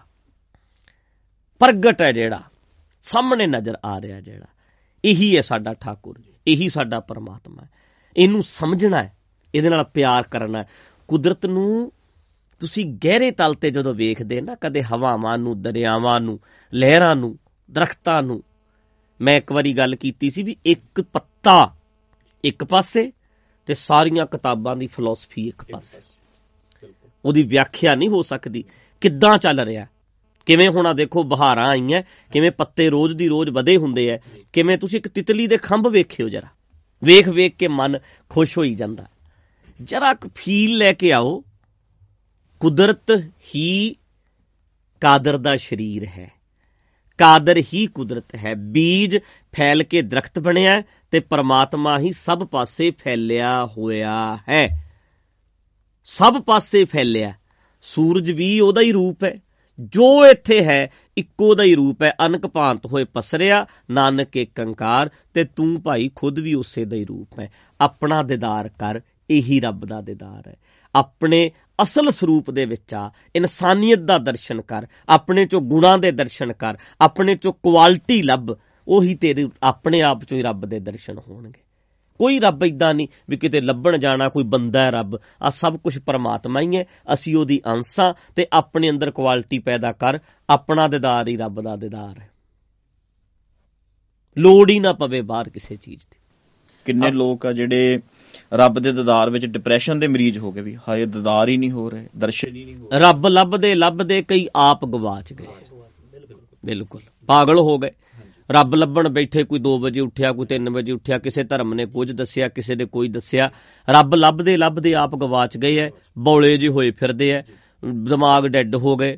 ਹਾਂਜੀ, ਸੁਸਤੀ ਪਈ ਰਹਿੰਦੀ ਸਾਰਾ ਦਿਨ, ਕੰਮ ਤੇ ਜੀ ਨਹੀਂ ਲੱਗਦਾ। ਉਹਨਾਂ ਨੂੰ ਲੱਗਦਾ ਇਹ ਅਵਸਥਾ ਹੈ ਘੱਟ ਸੌਣ ਨਾਲ, ਨੋਟ ਕਰ ਲਿਓ, ਘੱਟ ਸੌਣ ਦੇ ਨਾਲ ਦਿਮਾਗ ਇੱਕ ਤਰ੍ਹਾਂ ਦਾ ਕੈਮੀਕਲ ਰਿਲੀਜ਼ ਕਰਦਾ ਹੈ ਜਿਹੜਾ ਬਾਹਰੋਂ ਨਸ਼ਾ ਕਰਨ ਕਰਕੇ ਰਿਲੀਜ਼ ਹੁੰਦਾ ਹੈ ਨਾ ਸ਼ਰਾਬ ਪੀਣ ਨਾਲ ਜਾਂ ਹੋਰ ਨਸ਼ਾ ਕਰਨ ਨਾਲ ਇੱਕ ਕੈਮੀਕਲ ਰਿਲੀਜ਼ ਹੁੰਦਾ ਹੈ ਉਹੀ ਕੈਮੀਕਲ ਘੱਟ ਸੌਣ ਨਾਲ ਵੀ ਰਿਲੀਜ਼ ਹੋ ਜਾਂਦਾ। ਤੇ ਐਦਾਂ ਲੱਗਦਾ ਬੰਦਾ ਨਸ਼ੇ 'ਚ ਹੈ ਪਰ ਬੜਾ ਮਾੜਾ ਹੈ ਉਹ ਨਸ਼ਾ। ਜੀ। ਘੱਟ ਸੌਂਗੇ ਨਾ ਤੁਸੀਂ ਤੇ ਨਸ਼ੇ 'ਚ ਚਲੇ ਜਾਓਗੇ। ਜੀ। ਐਦਾਂ ਲੱਗੇਗਾ ਨਸ਼ਾ ਕੀਤਾ। ਜੀ। ਨੀਂਦਰਾ ਬੰਦਾ ਉਹ ਨੀਂਦਰਾ। ਤੇ ਇਸ ਕਰਕੇ ਉਹ ਬੌਲੇ ਹੋਏ ਫਿਰਦੇ ਆ। ਰੱਬ ਲੱਭਣ ਗਏ ਗਵਾਚ ਗਏ। ਇਦਾਂ ਦਾ ਕੁਐਸਚਨ ਜਿਹੜਾ ਹੈ ਨਾ ਵੀ ਰੱਬ ਕਿਵੇਂ ਮਿਲੇ? ਰੱਬ ਇਹ ਜਦੋਂ ਸਵਾਲ ਹੋਣਾ ਫਿਰ ਇੱਥੇ ਪੁਜਾਰੀਆਂ ਨੇ ਬੜਾ ਧੰਦਾ ਕਰਨਾ। ਉਹਨਾਂ ਨੇ ਤੈਨੂੰ ਰੱਬ ਥੋੜਾ ਕਹਿਣਾ ਜੀ। ਵੀ ਤੂੰ ਰੱਬ ਹੈ। ਆਪਣੇ ਆਪ ਨੂੰ ਪਛਾਣ ਆਪਣੇ ਕੰਮ। ਮਨ ਤੂੰ ਜੋਤ ਸਰੂਪ ਹੈ। ਆਪਣਾ ਮੂਲ ਪਛਾਣ। ਸਤਿਗੁਰੂ ਨੂੰ ਪੁੱਛੋ। ਉਹ ਕਹਿੰਦੇ ਤੂੰ ਹੀ ਉਹਦਾ ਰੱਬ ਦਾ ਰੂਪ ਹੈ ਆਪਣੇ ਆਪ ਨੂੰ ਪਛਾਣ ਬਸ। ਆਪ ਤੂੰ ਕਿਹੜੇ ਕੰਮ ਕਰ ਸਕਦਾ ਹੈ ਕੀ ਕਰ ਸਕਦਾ ਹੈ ਜ਼ਿੰਦਗੀ 'ਚ ਕਿੱਥੇ ਕਿੱਥੇ ਤੱਕ ਪਹੁੰਚ ਸਕਦਾ ਹੈ। ਉਹਨੂੰ ਪਛਾਣ ਉਹ ਆਪਣੇ ਕੰਮ ਕਰ। ਇਹੀ ਰੱਬ ਹੈ। ਹੁਣ ਕਿੰਨੀ ਵਧੀਆ ਗੱਲ ਸੀ। ਤੇ ਜੇ ਕਿਸੇ ਨੂੰ ਇਹ ਸਵਾਲ ਪੁੱਛ ਲਿਆ, ਉਹਨੇ ਤੇ ਫਿਰ ਤੈਨੂੰ ਅੱਗੇ ਵਿਆਖਿਆ ਕਰਕੇ ਤੇ ਪਤਾ ਨਹੀਂ ਕਿੱਥੇ ਕਿੱਥੇ ਕਿੰਨੇ ਵਜੇ ਠਾਏਗਾ, ਕਿੱਥੇ ਕਿੱਥੇ ਨਵਾਏਗਾ, ਕਿੱਥੇ ਕਿੱਥੇ ਬਿਠਾਏਗਾ, ਕਿਹੜੇ ਕਿਹੜੇ ਤਰੀਕੇ ਸਿਖਾਏਗਾ, ਕਿਹੜੇ ਕਿਹੜੇ ਪੈਸੇ ਕਢਾਏਗਾ ਤੇਰੇ ਤੋਂ। ਇਹ ਚੱਕਰ 'ਚ ਪਾ ਲੈਣਾ, ਉਹਨੇ ਗਦੀ ਗੇੜ 'ਚ ਪੁਜਾਰੀ ਨੇ ਪਾ ਲੈਣਾ। ਵਰਿੰਦਰ ਸਿੰਘ ਤੇਰੇ ਵਰਗੇ ਬੰਦੇ ਪੁਜਾਰੀਆਂ ਦੇ ਬੜੀ ਛੇਤੀ ਸ਼ਿਕਾਰ ਹੋ ਜਾਂਦੇ ਐ। ਤੇ ਉਹ ਬੜੀ ਛੇਤੀ ਫਸ ਜਾਂਦੇ ਆ ਫਿਰ ਅਸੀਂ। ਤਾਂ ਕਰਕੇ ਭਰਾਵਾ, ਤੂੰ ਆਪਣਾ ਰੱਬ ਆਪ ਹੈ ਆਪਣੇ ਆਪ ਨੂੰ ਪਛਾਣ ਤੂੰ ਕੀ ਕੀ ਕਰ ਸਕਦਾ ਹੈ? ਇਹੀ ਰੱਬ ਹੈ ਬਸ। ਹੋਰ ਕੋਈ ਵੱਖਰਾ ਰੱਬ ਨਹੀਂ ਬੈਠਾ। ਹਾਂਜੀ। ਅਗਲਾ ਸਵਾਲ ਰਾਜਵੀਰ ਸਿੰਘ ਆਸਟ੍ਰੇਲੀਆ ਤੋਂ। ਗੁਰਦੁਆਰਾ ਸਾਹਿਬ ਵਿੱਚ ਪੋਲਿਟਿਕਸ ਹੈਗੀ ਹੈ ਵੀ ਪ੍ਰਧਾਨੀਆਂ ਪਿੱਛੇ ਲੜਾਈਆਂ ਝਗੜੇ ਹੁੰਦੇ ਆ। ਆਪਣੇ ਪੰਜਾਬ 'ਚ ਵੀ ਇਦਾਂ ਬਹੁਤ ਸਾਰਾ ਹੁੰਦਾ। ਉਹ ਕਹਿੰਦੇ ਵੀ ਇਹਦਾ ਹੱਲ ਦੱਸੋ ਵੀ ਕਿਵੇਂ ਡੀਲ ਕੀਤਾ ਜਾਵੇ। ਨਹੀਂ ਇਹ ਤਾਂ ਦੇਖੋ ਨਾ ਇਹ ਹੱਲ ਹੋਇਆ ਮੈਨੂੰ ਇਹ ਲੱਗਦਾ ਵੀ ਇਹਦਾ ਹੱਲ ਹੋਣਾ ਵੀ ਨਹੀਂ। ਜੀ ਬਿਲਕੁਲ। ਕਦੇ ਨਹੀਂ ਹੋਣਾ। ਪੈਸੇ ਗੋਲਕ ਰਹੇਗੀ ਪੈਸਾ ਹੈ। ਪੈਸਾ ਬਿਲਕੁਲ। ਪੈਸੇ ਦੀ ਗੱਲ ਛੱਡੋ ਚੌਧਰ ਹੈ ਨਾ ਜਿਹੜੀ। ਹਾਂਜੀ। ਇਹ ਨਹੀਂ ਜਿਉਣ ਦਿੰਦੀ। ਬੱਲੇ ਬੱਲੇ ਜੀ ਬੱਲੇ ਬੱਲੇ ਆ ਜਿਹੜੀ। ਇਹ ਚੀਜ਼ ਜਿਹੜੀ ਹੈ ਗੁਰਦੁਆਰਿਆਂ ਦੇ ਵਿੱਚ ਮਿਲਦੀ ਹੈ ਸਰੂਪੇ ਮਿਲਦੇ ਨੇ ਪ੍ਰਧਾਨ ਜੀ ਸੈਕਟਰੀ ਸਾਹਿਬ ਖਜ਼ਾਨਚੀ ਸਾਹਿਬ ਇਹ ਚੀਜ਼ਾਂ ਜਾਣੀਆਂ ਨਹੀਂ ਤੇ ਰੌਲੇ ਖਤਮ ਹੋਣੇ ਨਹੀਂ। ਬਿਲਕੁਲ। ਸਾਈਡ ਤੇ ਹੋਇਆ ਜਾ ਸਕਦਾ ਹੈ। ਵੀ ਰੌਲਾ ਰੱਪਾ ਹੀ ਚੱਲ ਯਾਰ ਪਰੇ ਮੈਂ ਆਪਦਾ ਘਰ ਹੀ ਪਾਠ ਕਰ ਲਵਾਂ। ਬਾਣੀ ਪੜ੍ਹ ਲਵਾਂ। ਪਰ ਜੇ ਅਸੀਂ ਕਹੀਏ ਵੀ ਗੁਰਦੁਆਰਿਆਂ 'ਚ ਝਗੜੇ ਖਤਮ ਹੋ ਜਾਣਗੇ ਨਹੀਂ ਹੋਣੇ ਗੁਰੂ ਨਾਨਕ ਵੇਲੇ ਤੋਂ ਸ਼੍ਰੀ ਚੰਦ ਤੋਂ ਪਿਰਥੀ ਚੰਦ ਤੋਂ ਲੈ ਕੇ ਇਹ ਉਦੋਂ ਤੋਂ ਝਗੜੇ ਚੱਲ ਰਹੇ ਨੇ। ਇਹ ਅੱਜ ਨਵਾਂ ਝਗੜਾ ਨਹੀਂ ਹੈਗਾ। ਇਹ ਚੱਲ ਰਹੇ ਨੇ ਤੇ ਮੈਨੂੰ ਨਹੀਂ ਲੱਗਦਾ ਇਹ ਕਦੇ ਖਤਮ ਹੋਣਗੇ। ਇਥੋਂ ਪਤਾ ਲੱਗਦਾ ਵੀ ਇਦਾਂ ਨਹੀਂ ਹੈਗਾ ਵੀ ਗੁਰਦੁਆਰੇ ਵਿੱਚ ਕੋਈ ਕਰਾਮਾਤ ਹੁੰਦੀ ਹੈ। ਗੁਰੂ ਦੇ ਦੁਆਰੇ ਦੇ ਵਿੱਚ ਗਿਆਨ ਵਿੱਚ ਕਰਾਮਾਤ ਹੈ ਤੁਹਾਡੀ ਜ਼ਿੰਦਗੀ ਚੇਂਜ ਕਰਕੇ ਰੱਖ ਦੇਗਾ। ਪਰ ਇਦਾਂ ਕਰਾਮਾਤਾਂ ਕੁਝ ਨਹੀਂ ਪਈਆਂ ਫਿਰ ਤਾਂ ਝਗੜੇ ਲੜਾਈਆਂ ਉੱਥੇ ਹੋਣੇ ਨਹੀਂ ਸੀ ਚਾਹੀਦੇ। ਸ਼ਾਂਤੀ ਹੋਵੇ ਐ ਮਨ ਠੰਡਾ ਠਾਰ ਹੋ ਜਾਏ ਪਰ ਜਿਨ੍ਹਾਂ ਨੇ ਲੜਦਾ ਉਹਨਾਂ ਦਾ ਮਨ ਠੰਡਾ ਠਾਰ ਨਹੀਂ ਹੁੰਦਾ। ਤਾਂ ਕਰਕੇ ਸਾਈਡ ਹੋ ਜਾਓ ਥੋੜਾ ਜਿਹਾ ਤੇ ਜਾਂ ਨਮਸਕਾਰ ਕਰੋ ਘਰ ਆ ਜਾਓ ਵਾਪਸ। ਜਿੰਨਾ ਇਹਦੇ ਵਿੱਚ ਫਸਦੇ ਜਾਓਗੇ ਉਨੀ ਜਾਨ ਔਖੀ ਹੋਏਗੀ। ਉਨਾ ਹੀ ਔਖੇ ਹੋਵਾਂਗੇ ਇਹ ਲੜਾਈਆਂ ਖਤਮ ਹੋਣ ਵਾਲਾ ਕੰਮ ਹੈ ਨਹੀਂ। ਚੌਧਰਾਂ ਦੇ ਭੁੱਖੇ ਲੋਕ ਹੈ।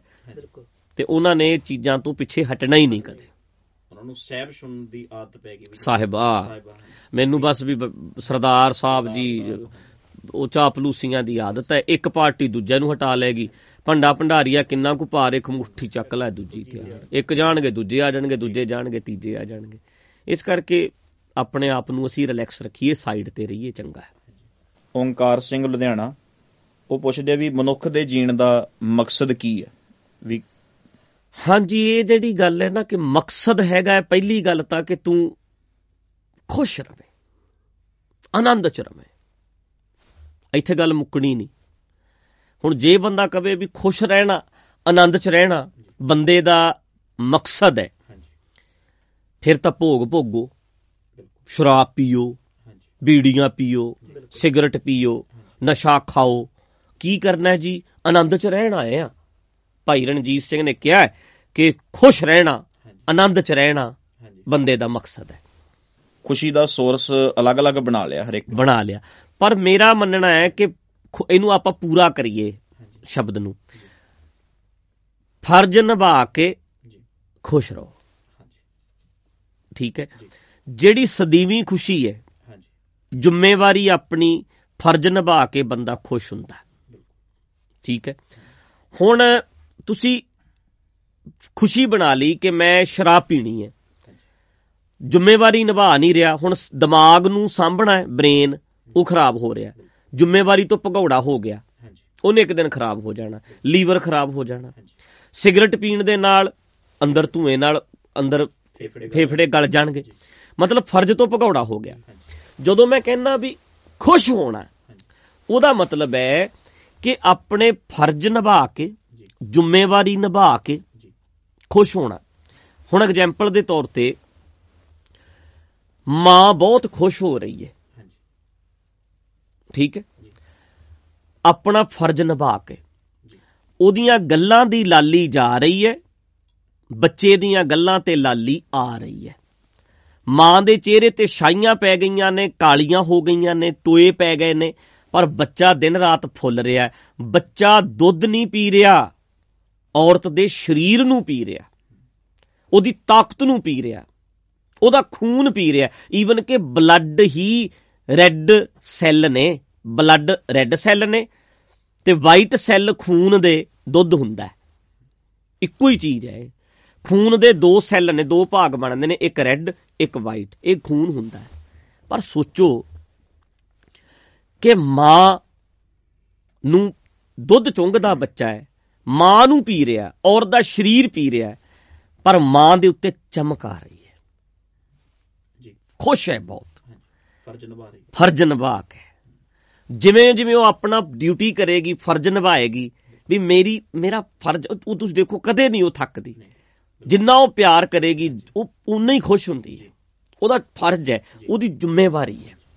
ਤਾਂ ਕਰਕੇ ਜਿਹੜਾ ਜ਼ਿੰਮੇਵਾਰੀ ਨਿਭਾ ਕੇ ਜੀ। ਚਮਕ ਆਉਂਦੀ ਹੈ ਖੁਸ਼ੀ ਮਿਲਦੀ ਹੈ ਆਨੰਦ ਮਿਲਦਾ ਇਹ ਕਦੇ ਨਹੀਂ ਮਿਲਦਾ।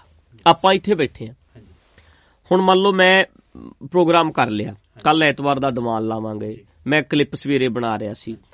ਕੱਲ ਵੀ ਕਰੂੰਗਾ ਪਰਸੋਂ ਵੀ ਕਰੂੰਗਾ।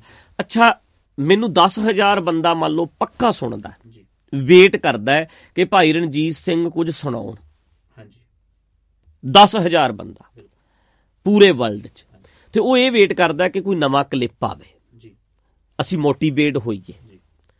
ਅਸੀਂ ਖੁਸ਼ ਹੋਈਏ। ਜੀ ਮੈਂ ਆਪਣੀ ਗੱਲ ਕਰਦਾ। ਹਾਂਜੀ। ਮੈਂ ਔਖਾ ਹੋਵਾਂ ਸੌਖਾ ਹੋਵਾਂ। ਹਾਂਜੀ। ਮੇਰਾ ਸਿਰ ਦਰਦ ਹੋ ਰਿਹਾ। ਮੈਨੂੰ ਕੋਈ ਬਿਮਾਰੀ ਹੈ। ਮੈਂ ਥੱਕਿਆ। ਮੈਂ ਅੱਕਿਆ। ਪਰ ਮੈਂ ਆਪਣਾ ਜਦੋਂ ਫਰਜ਼ ਨਿਭਾਵਾਂਗਾ ਜੀ। ਤਾਂ ਮੈਨੂੰ ਸੰਤੁਸ਼ਟੀ ਮਿਲੇਗੀ। ਵੀ ਮੈਨੂੰ ਕਿਸੇ ਨੇ ਦਿਸ਼ਾ ਪੁੱਛੀ। ਮੈਂ ਉਹਨੂੰ ਦਿਸ਼ਾ ਦੱਸੀ। ਤੇ ਉਹਦੀ ਦਸ਼ਾ ਬਦਲ ਗਈ। ਹੈਨਾ? ਉਹਨੇ ਮੇਰੇ ਤੋਂ ਦਿਸ਼ਾ ਪੁੱਛੀ ਉਹਦੀ ਜ਼ਿੰਦਗੀ ਦੀ ਦਸ਼ਾ ਬਦਲ ਗਈ। 10000 ਬੰਦੇ ਦੀ ਜ਼ਿੰਦਗੀ ਦੀ ਦਸ਼ਾ ਬਦਲ ਗਈ ਮੇਰੇ ਤੋਂ ਦਿਸ਼ਾ ਪੁੱਛਣ ਨਾਲ। ਮੈਂ ਸਹੀ ਦੱਸੀ ਰਿਸਪੌਂਸਿਬਿਲਟੀ ਜ਼ਿੰਮੇਵਾਰੀ ਨਿਭਾਈ ਤੇ ਮੈਂ ਖੁਸ਼ ਹਾਂ। ਉਹਦੇ ਵਾਸਤੇ ਮੈਨੂੰ ਪੰਥ ਕਹਿੰਦਾ ਇਹਨੂੰ ਸੁਣਿਆ ਨਾ ਜਾਵੇ। ਅਕਾਲ ਤਖਤ ਨੇ ਕਿਹਾ ਛੇਕ ਦਿਓ ਜਾਂ ਇਹਨੂੰ ਸੁਣੋ ਨਾ। ਪ੍ਰੋਗਰਾਮ ਬੰਦ ਕਰ ਦਿਓ। ਖਮਿਆਜਾ ਭੁਗਤਣਾ ਪਿਆ। ਤਰ੍ਹਾਂ ਤਰ੍ਹਾਂ ਦੀਆਂ ਵਿਰੋਧੀਆਂ ਵੱਲੋਂ ਅਫਵਾਹਾਂ ਦਾ ਸਾਹਮਣਾ ਕਰਨਾ ਪੈਂਦਾ। ਪਰ ਮੈਨੂੰ ਇੰਨਾ ਆਨੰਦ ਹੈ। ਜੋ ਮੇਰਾ ਤਜਰਬਾ ਨਾ ਕੀ ਸੀ? ਇਹਨਾਂ ਦਾ ਜਿਨ੍ਹਾਂ ਨੇ ਪੁੱਛਿਆ। ਓਮਕਾਰ ਸਿੰਘ ਲੁਧਿਆਣਾ। ਓੰਕਾਰ ਸਿੰਘ ਜੀ ਮੇਰਾ ਤਜਰਬਾ ਹੈ ਕਿ ਜ਼ਿੰਮੇਵਾਰੀਆਂ ਨਿਭਾ ਕੇ ਬੰਦਾ ਅਸਲ ਆਨੰਦ ਲੈਂਦਾ ਤੁਹਾਡੇ ਬੱਚਿਆਂ ਪ੍ਰਤੀ ਫਰਜ਼ ਤੇ ਤੁਹਾਡੇ ਘਰ ਵਾਲੀ ਪ੍ਰਤੀ ਸਿਹਤ ਪ੍ਰਤੀ ਮੈਂਟਲ ਹੈਲਥ ਜਿਹੜੀ ਹੈ ਉਹਦੇ ਪ੍ਰਤੀ ਜਿਹੜੇ ਜਿਹੜੇ ਤੁਹਾਡੇ ਫਰਜ਼ ਨੇ। ਹੁਣ ਮੈਂਟਲ ਹੈਲਥ ਕੀ ਹੈ? ਇੱਕ ਦਿਨ ਪੂਰੀ ਛੁੱਟੀ ਰਿਲੈਕਸ। ਸ਼ਾਂਤ ਖੁਸ਼ ਕਿਵੇਂ ਰਹਿਣਾ? ਇਹ ਸਾਰੀਆਂ ਚੀਜ਼ਾਂ ਜਦੋਂ ਤੁਸੀਂ ਰਿਕੁਆਇਰਮੈਂਟ ਪੂਰੀ ਕਰੋਗੇ ਫਰਜ਼ ਨਿਭਾਓਗੇ ਸਾਰੇ ਫਰਜ਼ ਤੇ ਤੁਸੀਂ ਇੰਨੇ ਖੁਸ਼ ਰਹਿਣਾ ਇਹੀ ਤੁਹਾਡਾ ਮਕਸਦ ਹੈ। ਜ਼ਿੰਦਗੀ ਦਾ ਮਕਸਦ ਕੀ ਇਹ ਸਵਾਲ ਸੀ ਨਾ? ਖੁਸ਼ ਰਹਿਣਾ ਆਨੰਦ 'ਚ ਰਹਿਣਾ। ਕਿਵੇਂ? ਫਰਜ਼ ਨਿਭਾ ਕੇ ਆਪਣੀਆਂ ਜ਼ਿੰਮੇਵਾਰੀਆਂ ਨਿਭਾ ਕੇ ਕਰਮ ਨੂੰ ਧਰਮ ਬਣਾ ਕੇ ਇਹ ਹੈ ਸਾਡੀ ਜ਼ਿੰਦਗੀ ਦਾ ਮਕਸਦ। ਔਰ ਔਰ ਕਮਾਲ ਦਾ ਜਿਹੜਾ ਸਕੂਨ ਮਿਲਦਾ ਲੋੜ ਹੀ ਨਹੀਂ ਪੈਂਦੀ ਕਿ ਮੁੜ ਕੇ ਇਦਾਂ ਦਾ ਕੁਐਸਚਨ ਵੀ ਨਹੀਂ ਦਿਮਾਗ 'ਚ ਆਉਂਦਾ। ਪਤਾ ਲੱਗ ਜਾਂਦਾ। ਹਾਂਜੀ ਇਹ ਸਿਰਫ ਮਨੁੱਖ ਪੁੱਛਦਾ ਵੀ ਮਕਸਦ ਕੀ ਆ। ਬਾਕੀ ਨਾ ਚਿੜੀਆਂ ਨੇ ਕਦੀ ਪੁੱਛਿਆ। ਜ਼ਿੰਮੇਵਾਰੀ ਨਿਭਾ ਰਹੇ। ਹਰ ਹਰ ਜੀਵ ਆਪਣੀ ਜ਼ਿੰਮੇਵਾਰੀ ਨਿਭਾ ਰਿਹਾ ਤੇ ਉਹ ਖੁਸ਼ ਹੈ ਰਿਲੈਕਸ ਨੇ। ਛਾਲਾਂ ਮਾਰਦੇ ਨੇ ਨੱਚਦੇ ਟੱਪਦੇ ਨੇ। ਸਾਡੇ ਅੰਦਰ ਇਹ ਚੀਜ਼ਾਂ ਪਾਈਆਂ ਨੇ ਨਾ ਫਿਰ ਮਕਸਦ ਰੱਬ ਨੂੰ ਮਿਲਣਾ ਜੇ ਇਹੀ ਸਵਾਲ ਭਾਈ ਓੰਕਾਰ ਸਿੰਘ ਪੁੱਛ ਲੈਣ ਬਈ ਆਪਣਾ ਫਲਾਣਾ ਮੈਂ ਬਾਬਾ ਜੀ ਤੇ ਮੈਂ ਦੱਸੋ ਮੇਰਾ ਮਕਸਦ ਉਹਨੇ ਕਹਿਣਾ ਰੱਬ ਨੂੰ ਮਿਲਣਾ। ਅੱਛਾ ਜੀ ਰੱਬ ਨੂੰ ਕਿਵੇਂ ਮਿਲਣਾ ਫਿਰ ਆਜਾ ਦਸੀਏ। ਬਸ ਬਸ ਜਦੋਂ ਕਹਿੰਦੇ ਆਜਾ ਫਿਰ ਮੈਂ ਦੱਸਦਾ ਹੌਲੀ ਹੌਲੀ ਉਹਨਾਂ ਨੇ ਉਸੇ ਚੁੰਗਲ 'ਚ ਫਸਾ ਲੈਣਾ। ਉਹਨਾਂ ਦਾ ਮਕਸਦ ਇਹ ਹੈ ਰੱਬ ਨੂੰ ਲੱਭਣਾ। ਪਰ ਨਾ ਭਾਈ ਇਦਾਂ ਦਾ ਮਕਸਦ ਨਹੀਂ ਖੁਸ਼ ਰਹਿਣਾ ਆਪਣੇ ਆਪ ਨੂੰ ਲੱਭ ਕੇ। ਬਿਲਕੁਲ ਜਿਵੇਂ ਉਹ ਗੁਰਬਾਣੀ ਵਿੱਚ ਆਉਂਦਾ ਹੈ ਵੀ ਗੁਰਮਤੀ ਰੰਗ ਮਾਣ ਹਾਂ। ਵੀ ਸਮਝ ਲੈ ਕੇ ਅਕਲ ਲੈ ਕੇ ਆਪਣੀ ਜ਼ਿੰਦਗੀ ਆਨੰਦ ਨਾਲ ਜੀਓ। ਆਨੰਦ ਨਾਲ ਜੀ ਹਾਂ। ਸਤਿਗੁਰ ਹੋਏ ਦਿਆਲ ਤਾਂ ਹਰ ਰੰਗ ਮਾਣੀ ਹੈ। ਗੁਰਮਤੀ ਰੰਗ ਮਾਣ ਦਾ ਮਤਲਬ ਇਹ ਵੀ ਗਿਆਨ ਲੈ ਕੇ ਰੰਗ ਮਾਣ। ਖੁਸ਼ ਰਹਿ। ਹਾਂਜੀ। ਅਗਲਾ ਸਵਾਲ। ਅਗਲਾ ਸਵਾਲ ਵੀ ਦਸਤਾਰ ਸਜਾਉਨੇ ਆਪਾਂ ਪੱਗ ਬੰਨਦੇ ਆ ਜੇ ਕੋਈ ਪੁੱਛੇ ਵੀ ਤੁਸੀਂ ਕਿਉਂ ਬੰਨਦੇ ਆ ਕੀ ਕਾਰਨ? ਤੇ ਇਹਦੇ ਬਾਰੇ ਪੁੱਛਦੇ ਨੇ। ਅਹ 15 ਕੁ ਸਾਲ ਦਾ ਬੱਚਾ ਆ ਕੋਈ ਜਸਕਰਨ ਸਿੰਘ ਉਹਨੇ ਪੁੱਛਿਆ ਸਵਾਲ ਇਹ। ਓਕੇ। ਮਤਲਬ ਸਵਾਲ ਦਸਤਾਰ ਆਪਾਂ ਬੰਨਦੇ ਆ ਜਿੰਨਾ ਕ ਆਪਾਂ ਸੁਣਿਆ ਸਮਝਿਆ। ਕਿ ਪੁਰਾਣੇ ਵੇਲਿਆਂ ਦੇ ਵਿੱਚ ਖੱਤਰੀ ਜਿਹੜੇ ਸੀ ਨਾ ਜੀ। ਉਹ ਲੋਕ ਦਸਤਾਰ ਬੰਨਦੇ ਸੀ। ਜੀ। ਜਾਂ ਰਾਜੇ। ਬਿਲਕੁਲ ਜੀ। ਵੱਡੇ ਜਿਹੜੇ ਲੋਕ ਹੁੰਦੇ ਸੀ ਉਹ ਦਸਤਾਰ ਬੰਨ ਸਕਦੇ ਸੀ। ਖਾਸ ਕਰਕੇ ਜਿਹੜੀਆਂ ਛੋਟੀਆਂ ਬਰਾਦਰੀਆਂ ਸੀ ਉਹਨਾਂ ਨੂੰ ਪੱਗ ਬੰਨਣ ਦਾ ਦਸਤਾਰ ਸਿਰ ਤੇ ਬੰਨਣ ਦਾ ਹੱਕ ਨਹੀਂ ਸੀ। ਦਸਤਾਰ ਇੱਕ ਤਰ੍ਹਾਂ ਨਾਲ ਤਾਜ ਮੰਨੀ ਜਾਂਦੀ ਸੀ। ਉਹ ਰਾਜੇ ਹੀ ਬੰਨਦੇ ਸੀ ਤੇ ਬਾਕੀ ਕੋਈ ਬੰਦਾ ਪੱਗ ਨਹੀਂ ਸੀ ਬੰਨਦਾ ਦਸਤਾਰ। ਕੁਝ ਬੰਨਦੇ ਸੀ ਕੁਝ ਨਹੀਂ ਸੀ ਬੰਨਦੇ ਜੀ। ਤੇ ਜਦੋਂ ਵੇਖਿਆ ਗੁਰੂ ਸਾਹਿਬ ਨੇ ਕਿਹਾ ਜਿੱਦਾਂ ਆਪਾਂ ਸੁਣਦੇ ਆ ਵੀ ਕੋਈ ਸ਼ਿਕਾਰ ਨਹੀਂ ਖੇਡ ਸਕਦਾ ਰਾਜਿਆਂ ਬਿਨਾ ਕਹਿੰਦੇ ਅਸੀਂ ਤਾਂ ਖੇਡਾਂਗੇ। ਕੋਈ ਤਖਤ ਤੇ ਨਹੀਂ ਬਹਿ ਸਕਦਾ ਛੇਵੇਂ ਪਾਤਸ਼ਾਹ ਕਹਿੰਦੇ ਅਸੀਂ ਤਾਂ ਬੈਠਾਂਗੇ ਕੋਈ ਸ਼ਸਤਰ ਨਹੀਂ ਰੱਖ ਸਕਦਾ ਕਹਿੰਦੇ ਰੱਖਾਂਗੇ। ਉਹ ਕਹਿੰਦੇ ਕੋਈ ਪੱਗ ਨਹੀਂ ਬੰਨ ਸਕਦਾ ਉਹਨਾਂ ਨੇ ਕਿਹਾ ਅਸੀਂ ਤਾਂ ਬੰਨਾਂਗੇ। ਉਹਨਾਂ ਨੇ ਬੰਨੀਆਂ ਵੀ। ਤੇ ਉਸ ਵੇਲੇ ਦੇ ਵਿੱਚ ਲੋੜ ਮੁਤਾਬਕ ਉਹਨਾਂ ਨੇ ਕਿਹਾ ਜੇ ਇਹ ਪੱਗ ਬੰਨ ਸਕਦਾ ਤੇ ਤੂੰ ਵੀ ਬੰਨ ਸਕਦਾ ਦਸਤਾਰ ਜਿਹੜਾ ਹੈ ਉਹ ਇੱਕ ਬਣ ਗਿਆ।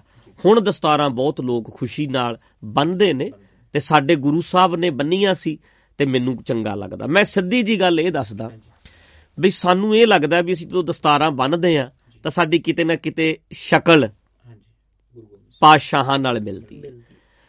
ਅਸੀਂ ਦਾੜੀ ਕੇਸ ਰੱਖ ਲੈਂਦੇ ਆ ਮੈਂ ਉਦੋਂ ਕਿਹਾ ਸੀ ਕਿ ਪਾਸਪੋਰਟ ਘੱਟ ਤੋਂ ਘੱਟ ਹਾਂਜੀ। ਇੰਡੀਅਨ ਨੇ ਪਰ ਫੋਟੋ ਅਸੀਂ ਪੱਗ ਵਾਲੀ ਲਾ ਲਈਏ। ਆਇਡੈਂਟੀਟੀ ਸਾਡੀ ਬਣੀ ਰਵੇ। ਮਤਲਬ ਹੋਰ ਇਹਦਾ ਕੋਈ ਜੇ ਬਹੁਤਾ ਕਹੀਏ ਵੀ ਅਧਿਆਤਮਕਤਾ ਹੈ ਇਹ ਹੈ ਉਹ ਉਹ ਤਾਂ ਜਿੰਨਾ ਮਰਜ਼ੀ ਗਿਆਨ ਕੋਟੀ ਜਾਓ। ਪਰ ਜਿਨ੍ਹਾਂ ਦੀ ਇੱਛਾ ਹੈ ਇੱਛਾ ਹੈ ਜਿਨ੍ਹਾਂ ਦੀ ਉਹਨਾਂ ਨੂੰ ਖੁਸ਼ੀ ਦੇ ਨਾਲ ਦਸਤਾਰ ਸਜਾ ਲੈਣੀ ਚਾਹੀਦੀ ਹੈ। ਜੇ ਨਹੀਂ ਵੀ ਤਾਂ ਕਦੇ ਕਦੇ ਤਾਂ ਜ਼ਰੂਰ ਸਜਾਇਆ ਕਰ। ਵੀਕਐਂਡ ਤੇ ਸਜਾ ਲਓ ਬੰਨ ਲਓ। ਤੇ ਗੁਰੂ ਸਾਹਿਬਾਨ ਨੇ ਉਸ ਵੇਲੇ ਇੱਕ ਇੱਕ ਵਾਰ ਚੋਟ ਮਾਰੀ ਸੀ ਤਈਓ ਮੰਨਣੀ ਤੇਰੀ ਜੇ ਉਹ ਬੰਨ ਸਕਦਾ ਤਾਂ ਅਸੀਂ ਕਿਉਂ ਨਹੀਂ ਬੰਨ ਸਕਦੇ? ਉਹ ਇੱਕ ਚੋਟ ਵੀ ਯਾਦ ਆਏਗੀ ਵੀ ਉਸ ਵੇਲੇ ਮਹਾਰਾਜ ਨੇ ਸਾਨੂੰ ਸਭ ਨੂੰ ਦਿਆ, ਸਾਰੇ ਹੀ ਬੰਨੋ। ਰਾਜੇ ਕੀ ਢੇਕੇ ਲੱਗਦੇ ਆ, ਰਾਜੇ ਹੀ ਬੰਨਣਗੇ, ਅਸੀਂ ਵੀ ਬੰਨਾਂਗੇ। ਮਤਲਬ ਉਹ ਚੀਜ਼ ਨੂੰ ਯਾਦ ਕਰਿਆ ਕਰੋ, ਇੱਕ ਬੜਕ ਜੀ ਰੱਖਿਆ ਕਰੋ ਤੇ ਬੰਨ ਸਕਦੇ ਹੋ ਜਿਨ੍ਹਾਂ ਦਾ ਜੀ ਕਰੇ ਬੰਨੋ।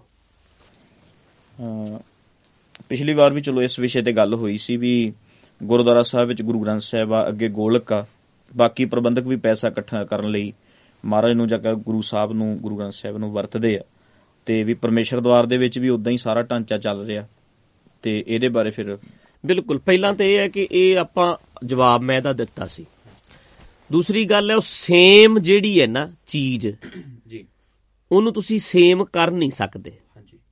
ਵੇਖਿਆ ਵੇਖਣਾ ਤੁਹਾਨੂੰ ਇਹ ਪੈਣਾ ਹੈ ਵੀ ਠੀਕ ਹੈ ਸਾਰਾ ਸਿਸਟਮ ਚੱਲ ਰਿਹਾ। ਜੀ। ਹੁਣ ਇਹਨਾਂ ਦੀ ਗੱਲ ਮੰਨ ਕੇ ਆਪਾਂ ਅੱਜ ਬਦਲ ਦਿੰਨੇ ਆ ਹਾਂਜੀ। ਅਸੀਂ ਤੇ ਮਾੜੇ ਜੇ ਅਰਥ ਹੀ ਬਦਲਦੇ ਆ ਤਾਂ ਵੀ ਮਾਰਨ ਪੈਂਦੇ ਅਸੀਂ ਤੇ ਮਾੜਾ ਜਿਹਾ ਸਿਸਟਮ ਤੇ ਸਵਾਲ ਹੀ ਕਰਦੇ ਆ ਬਦਲਿਆ ਕੁਛ ਨਹੀਂ। ਤੇ ਸਵਾਲ ਵੀ ਚੀਕਾਂ ਕਢਾ ਰਹੇ ਨੇ। ਜੀ। ਜਿੱਦਨ ਬਦਲ ਦਿਆਂਗੇ ਉਦੋਂ ਸਾਡੇ ਬੱਚਿਆਂ ਦਾ ਜਾਂ ਸਾਡਾ ਬਣੇਗਾ ਕੀ? ਬਣੇਗਾ ਅਸੀਂ ਬਦਲਣ ਦੀ ਗੱਲ ਕਰਦੇ ਹਾਂ।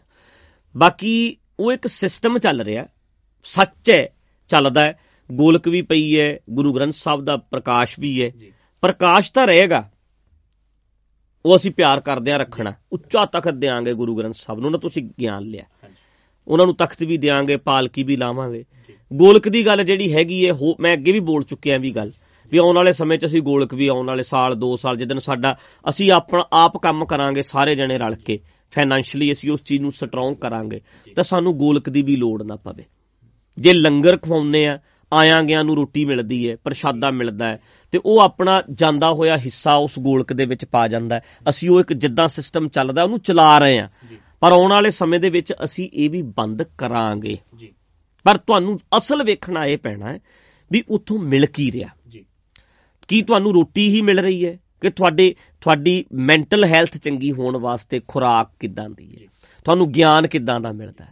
ਕੀ ਤੁਹਾਨੂੰ ਪੈਰਾਂ ਤੇ ਖੜੇ ਹੋਣ ਲਈ ਪ੍ਰੇਰਿਆ ਜਾ ਰਿਹਾ ਹੈ? ਕੀ ਤੁਹਾਨੂੰ ਢੜਰੀਆਂ ਵਾਲਾ ਆਪਣੇ ਨਾਲ ਜੋੜ ਰਿਹਾ? ਤੁਸੀਂ ਮੇਰੇ ਚੇਲੇ ਬਣ ਜਾਓ ਅਸ਼ੀਰਵਾਦਾਂ ਦੇ ਰਿਹਾ ਤੁਹਾਨੂੰ ਥਾਪੜੇ ਦੇ ਰਿਹਾ ਜਾਂ ਫਿਰ ਉਹ ਸਾਰਾ ਇੱਕ ਸਿਸਟਮ ਜਾਂ ਤੁਹਾਡਾ ਦਿੱਤਾ ਹੋਇਆ ਪੈਸਾ ਵਰਤਿਆ ਕਿਸ ਕੰਮ ਲਈ ਜਾ ਰਿਹਾ? ਇਹ ਵੇਖਣਾ ਪਏਗਾ। ਬਾਕੀ ਰਹੀ ਗੱਲ ਅਸੀਂ ਇਹ ਚੀਜ਼ ਵੀ ਬੰਦ ਕਰ ਦੇਣੀ। ਆਉਣ ਵਾਲੇ ਸਮੇਂ ਦੇ ਵਿੱਚ ਅਸੀਂ ਬੰਦ ਕਰਾਂਗੇ। ਔਨ ਰਿਕਾਰਡ ਇਹ ਗੱਲ ਕਹਿ ਰਹੇ ਆ ਅਸੀਂ ਨਿੱਕੇ ਨਿੱਕੇ ਛੋਟੇ ਛੋਟੇ ਕੰਮ ਕਰਨੇ ਨੇ। ਸਾਰੇ ਬੰਦਿਆਂ ਨੇ ਰਲ ਕੇ। ਸਾਨੂੰ ਯਾਰ ਲੋੜ ਹੀ ਨਾ ਪਵੇ ਗੋਲਕਾਂ ਦੀ। ਹਾਂ, ਗੋਲਕ ਬੰਦ ਕਰਾਂਗੇ, ਪਰ ਲੰਗਰ ਬੰਦ ਨਹੀਂ ਕਰਾਂਗੇ। ਆਇਆਂ ਗਿਆ ਨੂੰ ਰੋਟੀ ਖਵਾਵਾਂਗੇ। ਸਾਡੇ ਘਰ ਜਿਹੜਾ ਚੱਲ ਕੇ ਆਏਗਾ, ਉਹਨੂੰ ਪ੍ਰਸ਼ਾਦਾ ਛਕਾਵਾਂਗੇ। ਪਰ ਗੋਲਕ ਨਹੀਂ ਹੋਏਗੀ। ਠੀਕ ਹੈ। ਫਿਰ ਕਹਿਣਗੇ ਨਾਨਕ ਸਰੀਏ ਵੀ ਨਹੀਂ ਰੱਖਦੇ ਸਵਾਲ ਹੋਰ ਆ ਜਾਣਾ। ਅਸਲ ਜਿਹੜਾ ਸਵਾਲ? ਉਹ ਉਹ ਉਹ ਲੰਗਰ ਵੀ ਨਹੀਂ ਲਾਉਂਦੇ ਨਾ। ਨਹੀਂ ਲਾਉਂਦੇ ਹਾਂਜੀ ਉਹ ਲੰਗਰ ਵੀ ਨਹੀਂ ਲਾਉਂਦੇ। ਉਹ ਆਪਾਂ ਤਾਂ ਕਹਿ ਰਹੇ ਨਹੀਂ ਅਸੀਂ ਤਾਂ ਜੋ ਲੋੜਾਂ ਨੇ ਉਹ ਕਰਨੀਆਂ ਹੀ ਨੇ। ਹੁਣ ਹੁੰਦਾ ਕੀ ਇਹ ਲੋੜਾਂ ਜਦੋਂ ਵੇਖਣ ਵਾਲੇ ਵੀ ਯਾਰ ਵੇਖਦੇ ਆ ਵੀ ਸਾਨੂੰ ਲੋੜਾਂ ਪੂਰੀਆਂ ਹੁੰਦੀਆਂ ਇੰਨਾ ਪ੍ਰਬੰਧ ਹੁਣ ਵਿਸਾਖੀ ਹੈ। ਆਪਾਂ ਪ੍ਰੋਗਰਾਮ ਕੀਤਾ। ਕਈ ਆਪਣੇ ਆਪ ਹੀ ਸੋਚਦੇ ਨੇ ਯਾਰ ਸਾਡਾ ਹੱਕ ਘਰ ਹੈ ਸਾਡਾ ਹਿੱਸਾ ਸਿਆਪਾ ਅਸੀਂ ਪਾਉਣਾ ਹੈ। ਪਾਉਂਦੇ ਨੇ। ਹਾਂ ਡਿਸਪੈਂਸਰੀ ਆਪਣੇ ਉੱਥੇ ਚੱਲ ਰਹੀ ਹੈ। ਆ ਦਿਨ ਰਾਤ ਡਿਸਪੈਂਸਰੀ ਹਾਂ ਪ੍ਰੋਗਰਾਮ ਉੱਥੇ ਹਸਪੀਟਲ ਦੇ ਵਿੱਚ ਲੋਕ ਦਵਾਈਆਂ ਲੈਂਦੇ ਨੇ ਹਰ ਚੀਜ਼ ਚੱਲਦੀ ਹੈ। ਤੇ ਰਹੀ ਗੱਲ ਇਹ ਹੈ ਵੀ ਸਾਡੇ ਦਿਮਾਗ ਨੂੰ ਮੈਂ ਯਾਰ ਆਪਣੀ ਗੱਲ ਕਰਦਾ। ਹੁਣ ਮੈਨੂੰ ਕੋਈ ਬੰਦਾ ਸਹੀ ਦਿਸ਼ਾ ਮਿਲੇ ਸੇਧ ਮਿਲੇ ਤਾਂ ਮੈਨੂੰ ਕੋਈ ਪ੍ਰੋਬਲਮ ਨਹੀਂ ਹੈਗੀ। ਮਤਲਬ ਜੇ ਮੈਂ ਕਰ ਸਕਦਾ ਤਾਂ ਮੈਂ ਕਹੂੰਗਾ ਕਰੀਏ ਮੇਰੇ ਬੱਚਿਆਂ ਲਈ ਗੱਲ ਚੰਗੀ ਹੈ ਮੈਨੂੰ ਮੋਟੀਵੇਟ ਕੀਤਾ ਮੈਨੂੰ ਪੈਰਾਂ ਤੇ ਖੜਾ ਕੀਤਾ ਮੈਨੂੰ ਸਮਝ ਆ ਗਈ ਮੇਰੀ ਜ਼ਿੰਦਗੀ ਸੋਹਣੀ ਬਣ ਗਈ। ਹੈ ਕਿ ਨਹੀਂ? ਦਿਲੋਂ ਆਪਣੇ ਆਪ ਹੀ। ਮੈਂ ਰਾੜਾ ਸਾਹਿਬ ਰਹਿੰਦਾ ਸੀ ਨਿੱਕਾ ਹੁੰਦਾ। ਹੁਣ ਮੈਂ ਸ਼ੁਰੂ ਚ ਉੱਥੇ ਗਿਆ। ਸਾਡੇ ਲਈ ਇੰਨਾ ਹੀ ਬਹੁਤ ਸੀ ਮੇਰੇ ਫਾਦਰ ਦੀ ਸ਼ਰਾਬ ਛਡਾਤੀ। ਉਹਨਾਂ ਨੇ ਕਹਿਤਾ ਵੀ ਮੇਰੇ ਪਿਤਾ ਨੂੰ ਕਹਿੰਦੇ ਤੂੰ ਪੀਣੀ ਨਹੀਂ ਸ਼ਰਾਬ। ਜੀ। ਅੰਮ੍ਰਿਤ ਛਕ ਲੈ। ਹਾਂਜੀ। ਸਾਡੇ ਲਈ ਯਾਰ ਇੰਨਾ ਹੀ ਬਹੁਤ ਸੀ ਅਸੀਂ ਅੰਮ੍ਰਿਤ ਛਕ ਲਿਆ। ਮੈਂ ਤਾਂ ਛਕਿਆ ਛਕਿਆ ਮੇਰੇ ਫਾਦਰ ਨੇ ਵੀ ਛਕ ਲਿਆ। ਮੇਰੀ ਮਦਰ ਨੇ ਵੀ ਛਕ ਲਿਆ। ਸਾਡੇ ਘਰ ਚੋਂ ਨਸ਼ਾ ਨਿਕਲ ਗਿਆ। ਜੀ। ਤੇ ਮੈਂ ਹਾੜੀ ਤੇ ਸੌਣੀ। ਹਾਂਜੀ। ਇੱਕ ਕਿੱਲੇ ਦੀ ਕਣਕ ਇੱਕ ਕਿੱਲੇ ਦੀ ਜੀਰੀ ਦੇ ਕੇ ਆਉਂਦਾ ਰਿਹਾ। ਵੀ ਯਾਰ ਸਾਡਾ ਤਾਂ ਘਰ ਸਵਰਗ ਬਣ ਗਿਆ। ਅਸੀਂ ਇੰਨੇ ਨਾਲ ਹੀ ਖੁਸ਼ ਸੀ। ਹੁਣ ਜਦੋਂ ਕੋਈ ਇਦਾਂ ਦਾ ਕੁਝ ਹੁੰਦਾ ਨਾ ਤੇ ਉਹ ਜਿੱਥੋਂ ਚੱਲ ਰਿਹਾ ਯਾਰ ਉੱਥੇ ਸਦਾ ਚੱਲਦਾ ਰਵੇ ਮੈਂ ਪਾਣੀ ਪੀਤਾ ਉਹ ਮੋਟਰ ਸਦਾ ਚੱਲਦੀ ਰਵੇ ਬੋਰ ਸਦਾ ਚੱਲਦਾ ਰਵੇ ਉਥੋਂ ਆਉਂਦੇ ਜਾਂਦੇ ਵਰਤ ਪੀਂਦੇ ਰਹਿਣ ਦਿਲੀ ਇੱਛਾ ਰਹਿਣੀ ਉਹਦੀ। ਦਿਲੀ ਇੱਛਾ ਰਹਿਣੀ। ਬਾਕੀ ਇੱਕ ਗੱਲ ਹੋਰ ਵੀ ਹੈ ਸੁਰਿੰਦਰ ਸਿੰਘ ਜੀ ਸਾਨੂੰ ਪੈਸਾ ਦਿੱਤਾ ਲੋਕਾਂ ਨੇ। ਅਸੀਂ ਰਿਟਰਨ ਕਰਤਾ। ਹਾਂਜੀ। ਮੈਂ ਪ੍ਰੋਗਰਾਮ ਕਰਨ ਗਿਆ ਅਮਰੀਕਾ। ਬਿਲਕੁਲ। ਮੰਨ ਕੇ ਚੱਲੋ ਵੀ ਸਾਨੂੰ ਕਰੋੜ ਰੁਪਈਆ ਲੋਕਾਂ ਨੇ ਮੈਨੂੰ ਸੁਣਿਆ ਬਾਜਿਆਂ ਤੇ ਰੱਖਿਆ ਐ ਦਿੱਤੀ ਭੇਟਾ। ਮੈਂ ਬੈਂਕ 'ਚ ਵੀ ਜਮ੍ਹਾਂ ਕਰਾ ਸਕਦਾ ਸੀ। ਬਿਲਕੁਲ। ਮੈਂ ਉਹਦੀ ਜ਼ਮੀਨ ਖਰੀਦੀ। ਮਤਲਬ ਮੈਂ ਉਹਨੂੰ ਕਿੰਨੇ ਸਾਲ ਲਾ ਕੇ ਕਿੰਨੇ ਟੂਰ ਲਾ ਲਾ ਕੇ 10 ਸਾਲ ਤਾਂ ਮੈਂ ਜ਼ਮੀਨ ਹੀ ਖਰੀਦਦਾ ਰਿਹਾ। ਫਿਰ ਮੈਂ ਜ਼ਮੀਨ ਖਰੀਦ ਕੇ ਗੁਰੂ ਗ੍ਰੰਥ ਸਾਹਿਬ ਦੇ ਨਾਂ ਕਰਾਤੀ। ਵੀ ਜਿਹੜੀ ਚੀਜ਼ ਗੁਰੂ ਗ੍ਰੰਥ ਸਾਹਿਬ ਦੇ ਨਾਂ ਹੋ ਜਾਏਗੀ ਉਹ ਕਿਸੇ ਦੀ ਪਰਸਨਲ ਨਹੀਂ ਬਣੇਗੀ। ਉਸ ਤੋਂ ਬਾਅਦ ਫਿਰ ਅਸੀਂ ਉਹ ਸਾਰੀਆਂ ਸਹੂਲਤਾਂ ਦਿੱਤੀਆਂ। ਹੁਣ ਇਹੀ ਸਾਰਾ ਪੈਸਾ 100 ਕਰੋੜ 150 ਕਰੋੜ 200 ਕਰੋੜ ਮੈਂ ਆਪਣੇ ਬੈਂਕ 'ਚ ਰੱਖਦਾ। 2 ਕਰੋੜ ਤਾਂ ਮੈਨੂੰ ਵਿਆਜ ਹੀ ਆਉਣਾ ਸੀ ਮਹੀਨੇ ਦਾ। ਜੀ ਬਿਲਕੁਲ। ਮੈਂ ਆਪਣਾ ਪੈਸਾ ਆਪਣੇ ਕੋਲ ਰੱਖਦਾ। ਮਿਲਿਆ ਮੈਨੂੰ ਸੀ। ਮੈਂ ਰੱਖਦਾ। ਪਰ ਵਾਪਸ ਕੀਤਾ ਲੋਕਾਂ। ਮੈਂ ਰਿਟਰਨ ਕੀਤਾ। ਤੇ ਮੈਨੂੰ ਸਵਾਲ ਪੁੱਛਿਆ ਜਾਂਦਾ ਹੈ, ਤੁਹਾਡਾ ਪੈਸਾ ਕਿੱਧਰ ਗਿਆ? ਤੇ ਪੁੱਛਦੇ ਬਹੁਤ ਮਿਸ਼ਨਰੀ ਨੇ ਤੁਹਾਡੇ ਵਾਲਾ ਲਾਣਾ। ਹਾਂਜੀ। ਇੱਥੇ ਵੱਡੇ ਵੱਡੇ ਸਕੂਲ ਖੋਲੀ ਬੈਠੇ ਐ। ਤੇ ਬਾਹਰ ਇੱਕ ਟੂਟੀ ਨਹੀਂ ਪਾਣੀ ਪੀਣ ਵਾਲੀ। ਸੱਚ। ਜਿੱਥੇ ਲੋਕ ਪਾਣੀ ਪੀ ਸਕਣ। ਇੱਕ ਟੂਟੀ ਤੇ ਜਿੱਡਾ ਲੰਗਰ ਪਰਮੇਸ਼ਰ ਦੁਆਰ ਰੋਜ਼ ਚੱਲਦਾ ਹੈ ਇਹ ਤਾਂ ਕਹਿਣ ਉੱਜੜ ਗਏ ਇੱਕ ਦਿਨ ਦਾ ਲੰਗਰ ਲਾ ਕੇ ਸਾਡੇ 30 ਦਿਨ। ਅੱਜ ਮੈਂ ਹਿਸਾਬ ਕੀਤਾ 13 ਲੱਖ ਰੁਪਈਆ ਮਹੀਨੇ ਦਾ ਕੱਲੇ ਲੰਗਰ ਦਾ ਖਰਚਾ ਹੈ ਡੇਲੀ ਦਾ ਖਰਚਾ। 50000 ਡੇਲੀ ਦਾ ਖਰਚਾ। ਇਹਦਾ ਇੱਕ ਟੂਟੀ ਪਾਣੀ ਦੀ ਵੀ ਨਹੀਂ ਅਗਲਾ ਪਾਣੀ ਜਾਂਦਾ ਹੋਇਆ ਪੀ ਜਾਏ ਤੇ ਪਤਾ ਹੀ ਨਹੀਂ ਇੱਥੇ ਕੀ 3 3 4 4 ਲੱਖ ਲੀਟਰ ਦੀਆਂ ਤਾਂ ਵੱਡੀਆਂ ਟੈਂਕੀਆਂ ਲੱਗੀਆਂ। ਹੁਣ ਆਹ ਬਾਹਰਲੇ ਪਾਸੇ ਆਪਣੇ ਠੰਡਾ ਪਾਣੀ ਉਹ ਫ੍ਰਿਜ ਲੱਗੀ ਹੋਈ ਹੈ। ਸਾਰੇ ਜਿੰਨੇ ਬੱਸਾਂ ਵਾਲੇ ਨੇ ਭਰ ਕੇ ਲੈ ਜਾਂਦੇ। ਨਹੀਂ ਮਤਲਬ ਸਹੂਲਤ ਹੈ। ਇੱਕ ਬੰਦੇ ਨੂੰ ਤੁਸੀਂ ਪਤਾ ਕੀ ਹੈ ਦੇਖੋ ਹੁਣ ਕੋਈ ਗਾਉਣ ਵਾਲਾ ਹੈ। ਜੀ। ਉਹਨੂੰ ਲੋਕ ਬਹੁਤ ਪਸੰਦ ਕਰਦੇ ਨੇ। ਉਹਨੂੰ ਪਿਆਰ ਕਰਦੇ ਨੇ। ਮੈਂ ਵੀ ਆਪਣੀ ਜ਼ਿੰਦਗੀ 'ਚ ਨਿਕਲਿਆ। ਮੈਂ ਮੈਂ ਗਾਉਂਦਾ ਸੀ। ਮੈਂ ਧਾਰਨਾ ਗਾਉਂਦਾ ਸੀ ਮੈਂ ਸ਼ਬਦ ਗਾਉਂਦਾ ਸੀ ਮੈਂ ਕਥਾ ਕਰਦਾ ਸੀ ਮੈਂ ਕਹਾਣੀਆਂ ਸੁਣਾਉਂਦਾ ਸੀ। ਇਹਨਾਂ ਦੇ ਹਿਸਾਬ ਨਾਲ ਮੈਂ ਗੱਪ ਕਹਾਣੀਆਂ। ਪਰ ਉਹ ਪੈਸਾ ਤਾਂ ਮੇਰਾ ਸੀ। ਮੈਨੂੰ ਮਿਲਿਆ ਸੀ ਨਾ। ਮਿਹਨਤ ਤੁਸੀਂ ਕੀਤੀ ਉਹ ਮੈਂ ਫਿਰਦਾ ਸੀ। ਮੈਂ ਪ੍ਰਚਾਰ ਕਰਤ ਕਰਕੇ ਕੈਨੇਡਾ ਟੂਰ ਦਿਨ ਰਾਤ ਉੱਥੇ ਉੱਥੇ ਉੱਥੇ। ਉਹ ਸਾਰਾ ਪੈਸਾ ਮੇਰੇ ਬਰਾਬਰ ਪ੍ਰਚਾਰਕ ਪ੍ਰਚਾਰ ਕਰ ਰਿਹਾ ਦਰਸ਼ਨ ਸਿੰਘ ਵਰਗਾ। ਹਾਂਜੀ। ਪ੍ਰੋਫੈਸਰ ਦਰਸ਼ਨ ਸਿੰਘ। ਹਾਂਜੀ। ਪ੍ਰਚਾਰਕ ਪ੍ਰਚਾਰ ਕਰ ਰਹੇ ਨੇ। ਵੱਡੇ ਵੱਡੇ ਮਸ਼ੀਨਰੀ ਪ੍ਰਚਾਰਕ ਬਹੁਤ ਨੇ। ਆ ਬੁੜੇ ਹੋ ਗਏ ਕਈ ਬਜ਼ੁਰਗ ਹੋ ਗਏ। ਉਹ ਸਾਰਾ ਪੈਸਾ ਮੁਰਗੀ ਦੇ ਅੰਡਿਆਂ ਵਾਂਗੂ ਐ ਕਰਕੇ ਇਕੱਠਾ ਬੈਠੇ ਨੇ। ਬਿਲਕੁਲ। ਸਵਾਲ ਨਹੀਂ ਕੋਈ। ਆਲੀਸ਼ਾਨ ਘਰ ਬਣੇ ਨੇ। ਬਣੇ ਨੇ। ਤੇ ਜੇ ਮੈਂ ਜੁੱਤੀ ਵੀ ਪਾ ਲਵਾਂ ਉੱਤੇ ਸਵਾਲ ਹੈ। ਸਵਾਲ ਹੈ। ਮੰਨ ਕੇ ਚੱਲੋ। ਉਹ ਸਾਰਾ ਕੁਝ ਵਾਪਸ ਰਿਟਰਨ ਕਰਕੇ ਐਡਾ ਕੁਝ ਬਣਾ ਕੇ ਤੇ ਉਹ ਲੋਕਾਂ ਦੇ ਕੰਮ ਆਉਣਾ। ਹੁਣ ਮੈਂ ਲੰਗਰ 'ਚ ਇੱਕ ਰੋਟੀ ਮੈਂ ਖਾਣੀ ਹੈ ਤਾਂ ਮੈਨੂੰ ਉਹ ਲੰਗਰ ਰੋਟੀ ਪੱਕਦੀ ਹੈ ਇੱਥੇ 10000 ਬਿਲਕੁਲ। ਮੈਂ ਖਾਣੀ ਹੈ। ਕੰਮ ਆ ਰਿਹਾ ਲੋਕਾਂ ਦੇ। ਮੈਂ ਮਰ ਜਾਣਾ ਲੰਗਰ ਚੱਲੀ ਜਾਣਾ। ਦਰਬਾਰ ਇੱਥੋਂ ਮੈਂ ਚੁੱਕ ਕੇ ਲੈ ਜਾਣਾ ਕਿ ਮੇਰਾ ਟੱਬਰ ਸਾਂਭ ਲੂ ਆ ਕੇ। ਮੈਂ ਆਪਣਾ ਪੈਸਾ ਵਾਪਸ ਕੀਤਾ। ਪਰ ਜੇ ਮੈਂ ਹੀ ਸਾਰਾ ਆਪਣੇ ਨਾਂ ਕਰਾ ਲੈਂਦਾ ਫਿਰ ਕੀ ਵਿਗਾੜ ਲੈਂਦਾ? ਕੁਝ ਵੀ ਨਹੀਂ। ਫੜ ਲੋ ਪੂਛ। ਬਾਕੀਆਂ ਦਾ ਕੀ ਕਰ ਲਿਆ? ਬਾਕੀਆਂ ਦਾ ਹੀ ਕਰ ਲਿਆ? ਫਿਰ ਇਹਨਾਂ ਨੇ ਕਹਿਣਾ ਇਹ ਕੰਮ ਠੀਕ ਹੈ। ਇਹ ਇਦਾਂ ਹੀ ਹੈ ਨਾ। ਮਤਲਬ ਜਿੰਨਾ ਤੁਸੀਂ ਸਵਾਲਾਂ ਦਾ ਕੀ ਹੈ ਜਿਹੜੀ ਗੱਲ ਕਰਨੀ ਹੈ ਅੱਗੇ ਤੋਂ ਅੱਗੇ ਵੀ ਆਹ ਕਿਉਂ ਹੈ ਜੀ ਫਿਰ? ਫਿਰ ਆਹ ਕਿਉਂ ਹੈ ਜੀ? ਫਿਰ ਆਹ ਕਿਉਂ ਹੈ ਜੀ? ਬਸ ਮੁੱਕਦੀ ਗੱਲ ਵੀ ਸੇਮ ਢਾਂਚਾ ਨਹੀਂ ਹੈ ਸਾਡਾ। ਇਦਾਂ ਕਿਵੇਂ ਹੋਏਗਾ? ਢਾਂਚਾ ਸੇਮ ਬਣੇਗਾ ਕਿਵੇਂ? ਜੇ ਤਾਂ ਗੱਲ ਅਸੀਂ ਬੰਦੇ ਦਾ ਨੁਕਸਾਨ ਕਰ ਰਹੇ ਹੋਈਏ। ਠੀਕ ਹੈ? ਬਾਕੀ ਰਹੀ ਗੱਲ ਪੈਸਾ ਜੇ ਤੈਨੂੰ ਲੱਗਦਾ ਵੀ ਪੈਸਾ ਦਿੰਦੇ ਨੇ ਇਹ ਸੇਮ ਹੈ। ਹਾਂਜੀ। ਇਹ ਸਵਾਲ ਕੀਤਾ ਕਿੰਨੇ ਹੈ ਨਾਮ ਨਹੀਂ ਲਿਖਿਆ ਹੋਇਆ। ਦੁਰ ਫਿੱਟੇ ਮੂੰਹ। ਜਿਹੜੇ ਜਿਹੜੇ- ਜਿਹਨੇ ਆਪਣਾ ਨਾਂ ਨਹੀਂ ਭੇਜਿਆ ਤੇ ਸਵਾਲ ਉਹ ਫਿਰ ਦੂਜਾ ਹੀ ਹੋਣਾ ਕੋਈ। ਪਹਿਲੀ ਗੱਲ ਤਾਂ ਸਵਾਲ ਆਪਣਾ ਜਿਹਨੇ ਭੇਜਣਾ ਉਹ ਨਾਮ ਭੇਜਿਆ ਕਰੋ ਆਪਣਾ। ਪਤਾ ਤਾਂ ਲੱਗੇ ਮੈਂ ਤੇਰਾ ਨਾਂ ਤਾਂ ਲਵਾਂ ਵੀ ਕਿੱਥੋਂ ਦਾ ਤੂੰ ਕੌਣ ਹੈ। ਗੱਲ ਤਾਂ ਕਰਾਂ ਮੈਂ ਫਿਰ ਤੇਰੇ ਨਾਲ। ਬਾਕੀ ਰਹੀ ਗੱਲ ਦੇਖੋ ਜਿਹੜਾ ਹੈ ਥੋੜੇ ਚਿਰ ਲਈ ਇਹ ਗੋਲਕ ਅਸੀਂ ਫਿਰ ਵੀ ਚੱਕ ਦੇਣੀ। ਯਾਰ ਨਾਂ ਵੀ ਚੱਕੀਏ ਫਿਰ ਵੀ ਕਿਹੜੀ ਗੱਲ ਹੈ? ਉਹਨੂੰ ਵਰਤ ਕਿੱਦਾਂ ਰਹੇ ਆ ਇਹ ਵੇਖਣਾ ਪੈਣਾ ਅੱਗੇ। ਇੱਕ ਪੰਕਤੀ ਆਉਂਦੀ ਗੁਰਬਾਣੀ ਚ ਕੌਣ ਮੁਆਰੇ ਕੌਣ ਮੁਆ ਬ੍ਰਹਮ ਗਿਆਨੀ ਮਿਲ ਕਰੋ ਵਿਚਾਰਾ ਇਹ ਤੋਂ ਚਲਤ ਪਿਆ। ਪਵਨੇ ਮੈਂ ਪਵਨ ਸਮਾਇਆ ਜੋਤੀ ਮੈਂ ਹਾਂਜੀ ਪੂਰਾ ਸ਼ਬਦ। ਉਹਦੇ ਵਿੱਚ ਕਲੀਅਰ ਆ ਵੀ ਪੰਜ ਤੱਤ ਨੇ। ਉਹ ਕੁਦਰਤ ਵਿੱਚ ਜਾਂ ਕਹਿ ਲਓ ਵੀ ਜਿੱਥੋਂ ਆਏ ਉੱਥੇ ਚਲੇ ਜਾਂਦੇ ਵਾਪਸ। ਫਿਰ ਸਾਡੇ ਗ੍ਰੰਥੀ ਸਿੰਘ ਅਰਦਾਸ ਕਰਦੇ ਆ ਵੀ ਚਰਨਾਂ 'ਚ ਨਿਵਾਸ ਬਖਸ਼ੋ ਇਹ ਕਿਉਂ ਕਿਹਾ ਜਾਂਦਾ? ਜਦੋਂ ਤੱਤ ਨੇ। ਇਹ ਗੁਰੂ ਅਰਜਨ ਦੇਵ ਪਾਤਸ਼ਾਹ ਦਾ ਸ਼ਬਦ ਹੈ ਪਵਨੇ ਮੈਂ ਪਵਨ ਸਮਾਇਆ। ਹਨਾ? ਤੇ ਇਹ ਸ਼ਬਦ ਦੀ ਵਿਆਖਿਆ ਮੈਂ ਸਟੇਜ ਤੇ ਬਹੁਤ ਵਾਰ ਕੀਤੀ ਹੈ। ਦੀਵਾਨ 'ਚ ਜਰੂਰ ਸੁਣੋ। ਇਹ ਕਿੰਨੇ ਕੀਤਾ ਇਹ ਅਮਰ ਸਿੰਘ ਭੰਗ ਜਿਹੜੀ ਤੋਂ ਆ ਕੋਈ। ਭੰਗ ਛੇੜੀ? ਪੰਗ ਜੜੀ ਤੋਂ। ਭੰਗ ਜਿਹੜੀ ਹਾਂ ਤੁਸੀਂ ਜੇ ਸੁਣਿਆ ਹੋਣਾ ਇੱਕ ਮੈਂ ਮੌਤ ਕੀ ਹੈ? ਇੱਕ ਸਾਡਾ ਕਲਿੱਪ ਹੈ ਮੇਰਾ।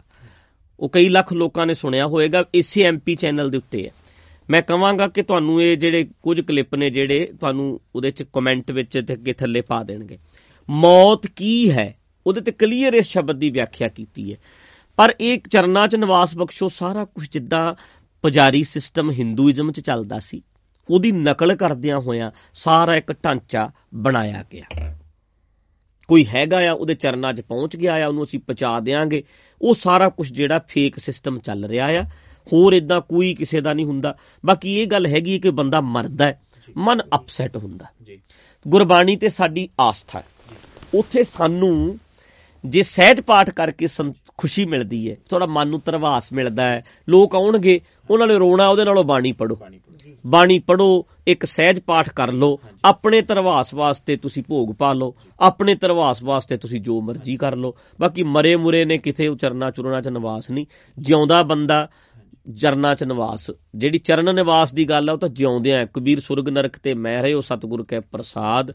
ਚਰਨ ਕਮਲ ਕੀ ਮੌਜ ਮੈਂ ਰਹੂੰ? ਅੰਤ ਅਰਾਧ। ਅਸੀਂ ਜਿਉਂਦੇ ਹੀ ਚਰਨ ਕਮਲਾਂ 'ਚ ਰਹਿਣਾ ਆ। ਚਰਨ ਕਮਲ ਪਰਮਾਤਮਾ ਸਰਬ ਵਿਆਪੀ ਆ, ਕੁਦਰਤ ਦੇ ਵਿੱਚ ਹੀ ਹੈ। ਇਹਦੇ ਨਾਲ ਹੀ ਅਸੀਂ ਜੁੜੇ ਹੋਏ ਆ। ਇਹੀ ਚਰਨ ਨਿਵਾਸ ਹੈ। ਹੋਰ ਕਿਹੜੇ ਚਰਨਾਂ 'ਚ? ਇਹ ਤਾਂ ਸਿਰਫ ਸਾਡਾ ਇੱਕ ਫੇਕ ਢਾਂਚਾ ਆ। ਉਹਦੇ ਕਰਕੇ ਇਹ ਸਾਰਾ ਕੁਝ ਚੱਲ ਰਿਹਾ ਆ। ਜਿਹਦੇ 'ਚ ਸਾਡਾ ਗ੍ਰੰਥੀਆਂ ਦਾ ਫਿਰ ਕਿੰਨੇ ਪਾਠੀ ਹੋਣਗੇ? ਕਿੰਨੇ ਰਾਗੀਆਂ ਨੂੰ ਕੀਰਤਨ ਦਾ ਮੌਕਾ ਮਿਲ ਜਾਂਦਾ ਹੈ, ਭੋਗ ਸਮਾਗਮ। ਹਾਂਜੀ। ਹੁੰਦਾ ਰਹਿੰਦਾ। ਹਾਂਜੀ। ਰੁਜ਼ਗਾਰ ਚੱਲਦਾ ਰਹਿੰਦਾ। ਰੁਜ਼ਗਾਰ ਚੱਲਦਾ ਰਹਿੰਦਾ। ਬਸ ਉੱਥੋਂ ਫਿਰ ਚਰਨਾਂ 'ਚ ਨਿਵਾਸ ਕਰਾਣਾ ਹੀ ਪੈਂਦਾ। ਹੋਵੇ ਭਾਵੇਂ ਸ਼ਰਾਬ ਲੜ ਪੈਂਦੇ ਨੇ ਵਿੱਚ ਇਹ ਤੁਸੀਂ ਕਿਉਂ ਨਹੀਂ ਬੋਲਿਆ? ਕਈ ਕਹਿਣਗੇ ਵੀ ਤੁਸੀਂ ਸਾਡੇ ਬਜ਼ੁਰਗ ਨੂੰ ਚਰਨਾਂ 'ਚ ਨਿਵਾਸ ਕਿਉਂ ਨਹੀਂ ਦਵਾਇਆ? ਨਿਵਾਸ ਕਰਾ ਦਿਆ ਕਰੋ ਨਾ ਜਦੋਂ ਕੋਈ ਅਗਲਾ ਕਵੇ। ਜਰੂਰ ਨਿਵਾਸ ਕਰਾ ਕੇ ਹੀ ਮੁੜਿਆ ਕਰੋ। ਅਗਲੇ ਨੇ ਜਦੋਂ ਕੀਰਤਨ ਲਈ ਸੱਦਿਆ ਫਿਰ ਨਿਵਾਸ ਤਾਂ ਕਰਾਓ। ਚਲੋ। ਹੁਣ ਬਜ਼ੁਰਗਾਂ ਨੇ ਰੱਬ ਬਾਰੇ ਦੱਸਿਆ ਕਿਉਂਕਿ ਆਪਾਂ ਰੱਬ ਕੁਦਰਤ ਦੇ ਵਿੱਚ ਹੀ ਸਮਝਦੇ ਆ ਉਹੀ ਰੂਪ ਆ ਉਹਦਾ ਸਾਰਾ। ਪਰ ਬਜ਼ੁਰਗਾਂ ਨੇ ਦੱਸਿਆ ਵੀ ਰੱਬ ਹੈਗਾ ਆ ਇਦਾਂ ਕੰਮ ਕਰਦਾ। ਪਰ ਹੁਣ ਬਜ਼ੁਰਗਾਂ ਨਾਲ ਲੜ ਵੀ ਨਹੀਂ ਸਕਦੇ ਤੇ ਉਹਨਾਂ ਦਾ ਸਤਿਕਾਰ ਵੀ ਜ਼ਰੂਰੀ ਹੈ। ਫਿਰ ਉਹਨਾਂ ਨੂੰ ਕਿਵੇਂ ਜਵਾਬ ਦਈਏ ਜਾਂ ਕੀ ਗੱਲਬਾਤ ਉਹਨਾਂ ਨਾਲ ਇਹ ਕਰੀਏ? ਕਿਸ ਨੇ ਕੀਤਾ?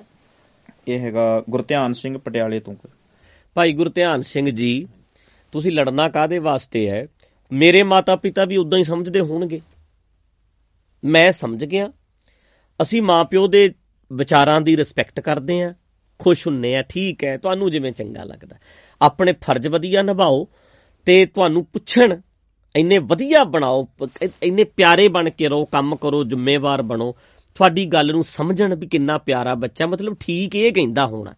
ਜਦੋਂ ਜਿੱਦ ਵੀ ਹੋ ਜਾਂਦੀ ਹੈ, ਬਜ਼ੁਰਗਾਂ ਦੀ ਫਿਰ ਵੀ ਨਹੀਂ ਮੰਨਦੇ। ਅਸੀਂ ਮਨਾ ਕੇ ਕੀ ਲੈਣਾ? ਉਹਨਾਂ ਨੂੰ ਉਵੇਂ ਮੰਨ ਲੈਣ ਦਿਓ।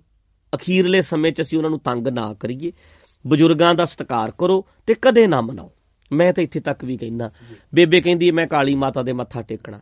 ਬੰਦਾ ਕਵੇ ਚੱਲ ਮਾਤਾ ਮੁੰਡਾ ਕਵੇ ਮੈਂ ਬਹਿ ਮਗਰ ਆ ਜਾ ਚੱਲੀ। ਉੱਥੇ ਲੈ ਕੇ ਜਾਵੇ ਬਾਹ ਫੜ ਕੇ ਜਿੱਥੇ ਤੱਕ ਜਾ ਸਕਦਾ ਹੈ, ਲਓ ਮਾਤਾ ਟੇਕ ਲੈ ਮੱਥਾ। ਖੁਸ਼ ਹੈ?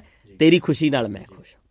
ਹੁਣ ਹੌਲੀ ਹੌਲੀ ਉਹਨੇ ਇੱਕ ਦਿਨ ਕਹਿਣਾ ਪੁੱਤ ਜੇ ਤੂੰ ਲਿਆਇਆ ਹੈ, ਹਾਂਜੀ ਤਾਂ ਤੂੰ ਕਿੱਥੇ ਜਾਣਾ? ਮੈਨੂੰ ਲੈ ਕੇ ਚੱਲ। ਇੰਨਾ ਚੰਗਾ ਤੂੰ ਕਿਵੇਂ ਹੈ? ਤੇ ਜੇ ਤੁਸੀਂ ਕਲੇਸ਼ ਪਾ ਲੈਣਾ ਰੱਬ ਹੈ ਨਹੀਂ ਰੱਬ ਇਹ ਉਹਨਾਂ ਨੇ ਨਹੀਂ ਸਮਝਣਾ ਨਾ ਉਹਨਾਂ ਦਾ ਇਹ ਵਿਸ਼ਾ। ਹਾਂ। ਸਾਡੇ ਨਾ ਮੇਰੇ ਫਾਦਰ ਨੂੰ ਜੀ। ਡਾਇਬਟੀਜ਼ ਹੈ। ਹਾਂਜੀ। ਹੋਰ ਵੀ ਥੋੜੀ ਪ੍ਰੋਬਲਮ ਆ ਗਈ।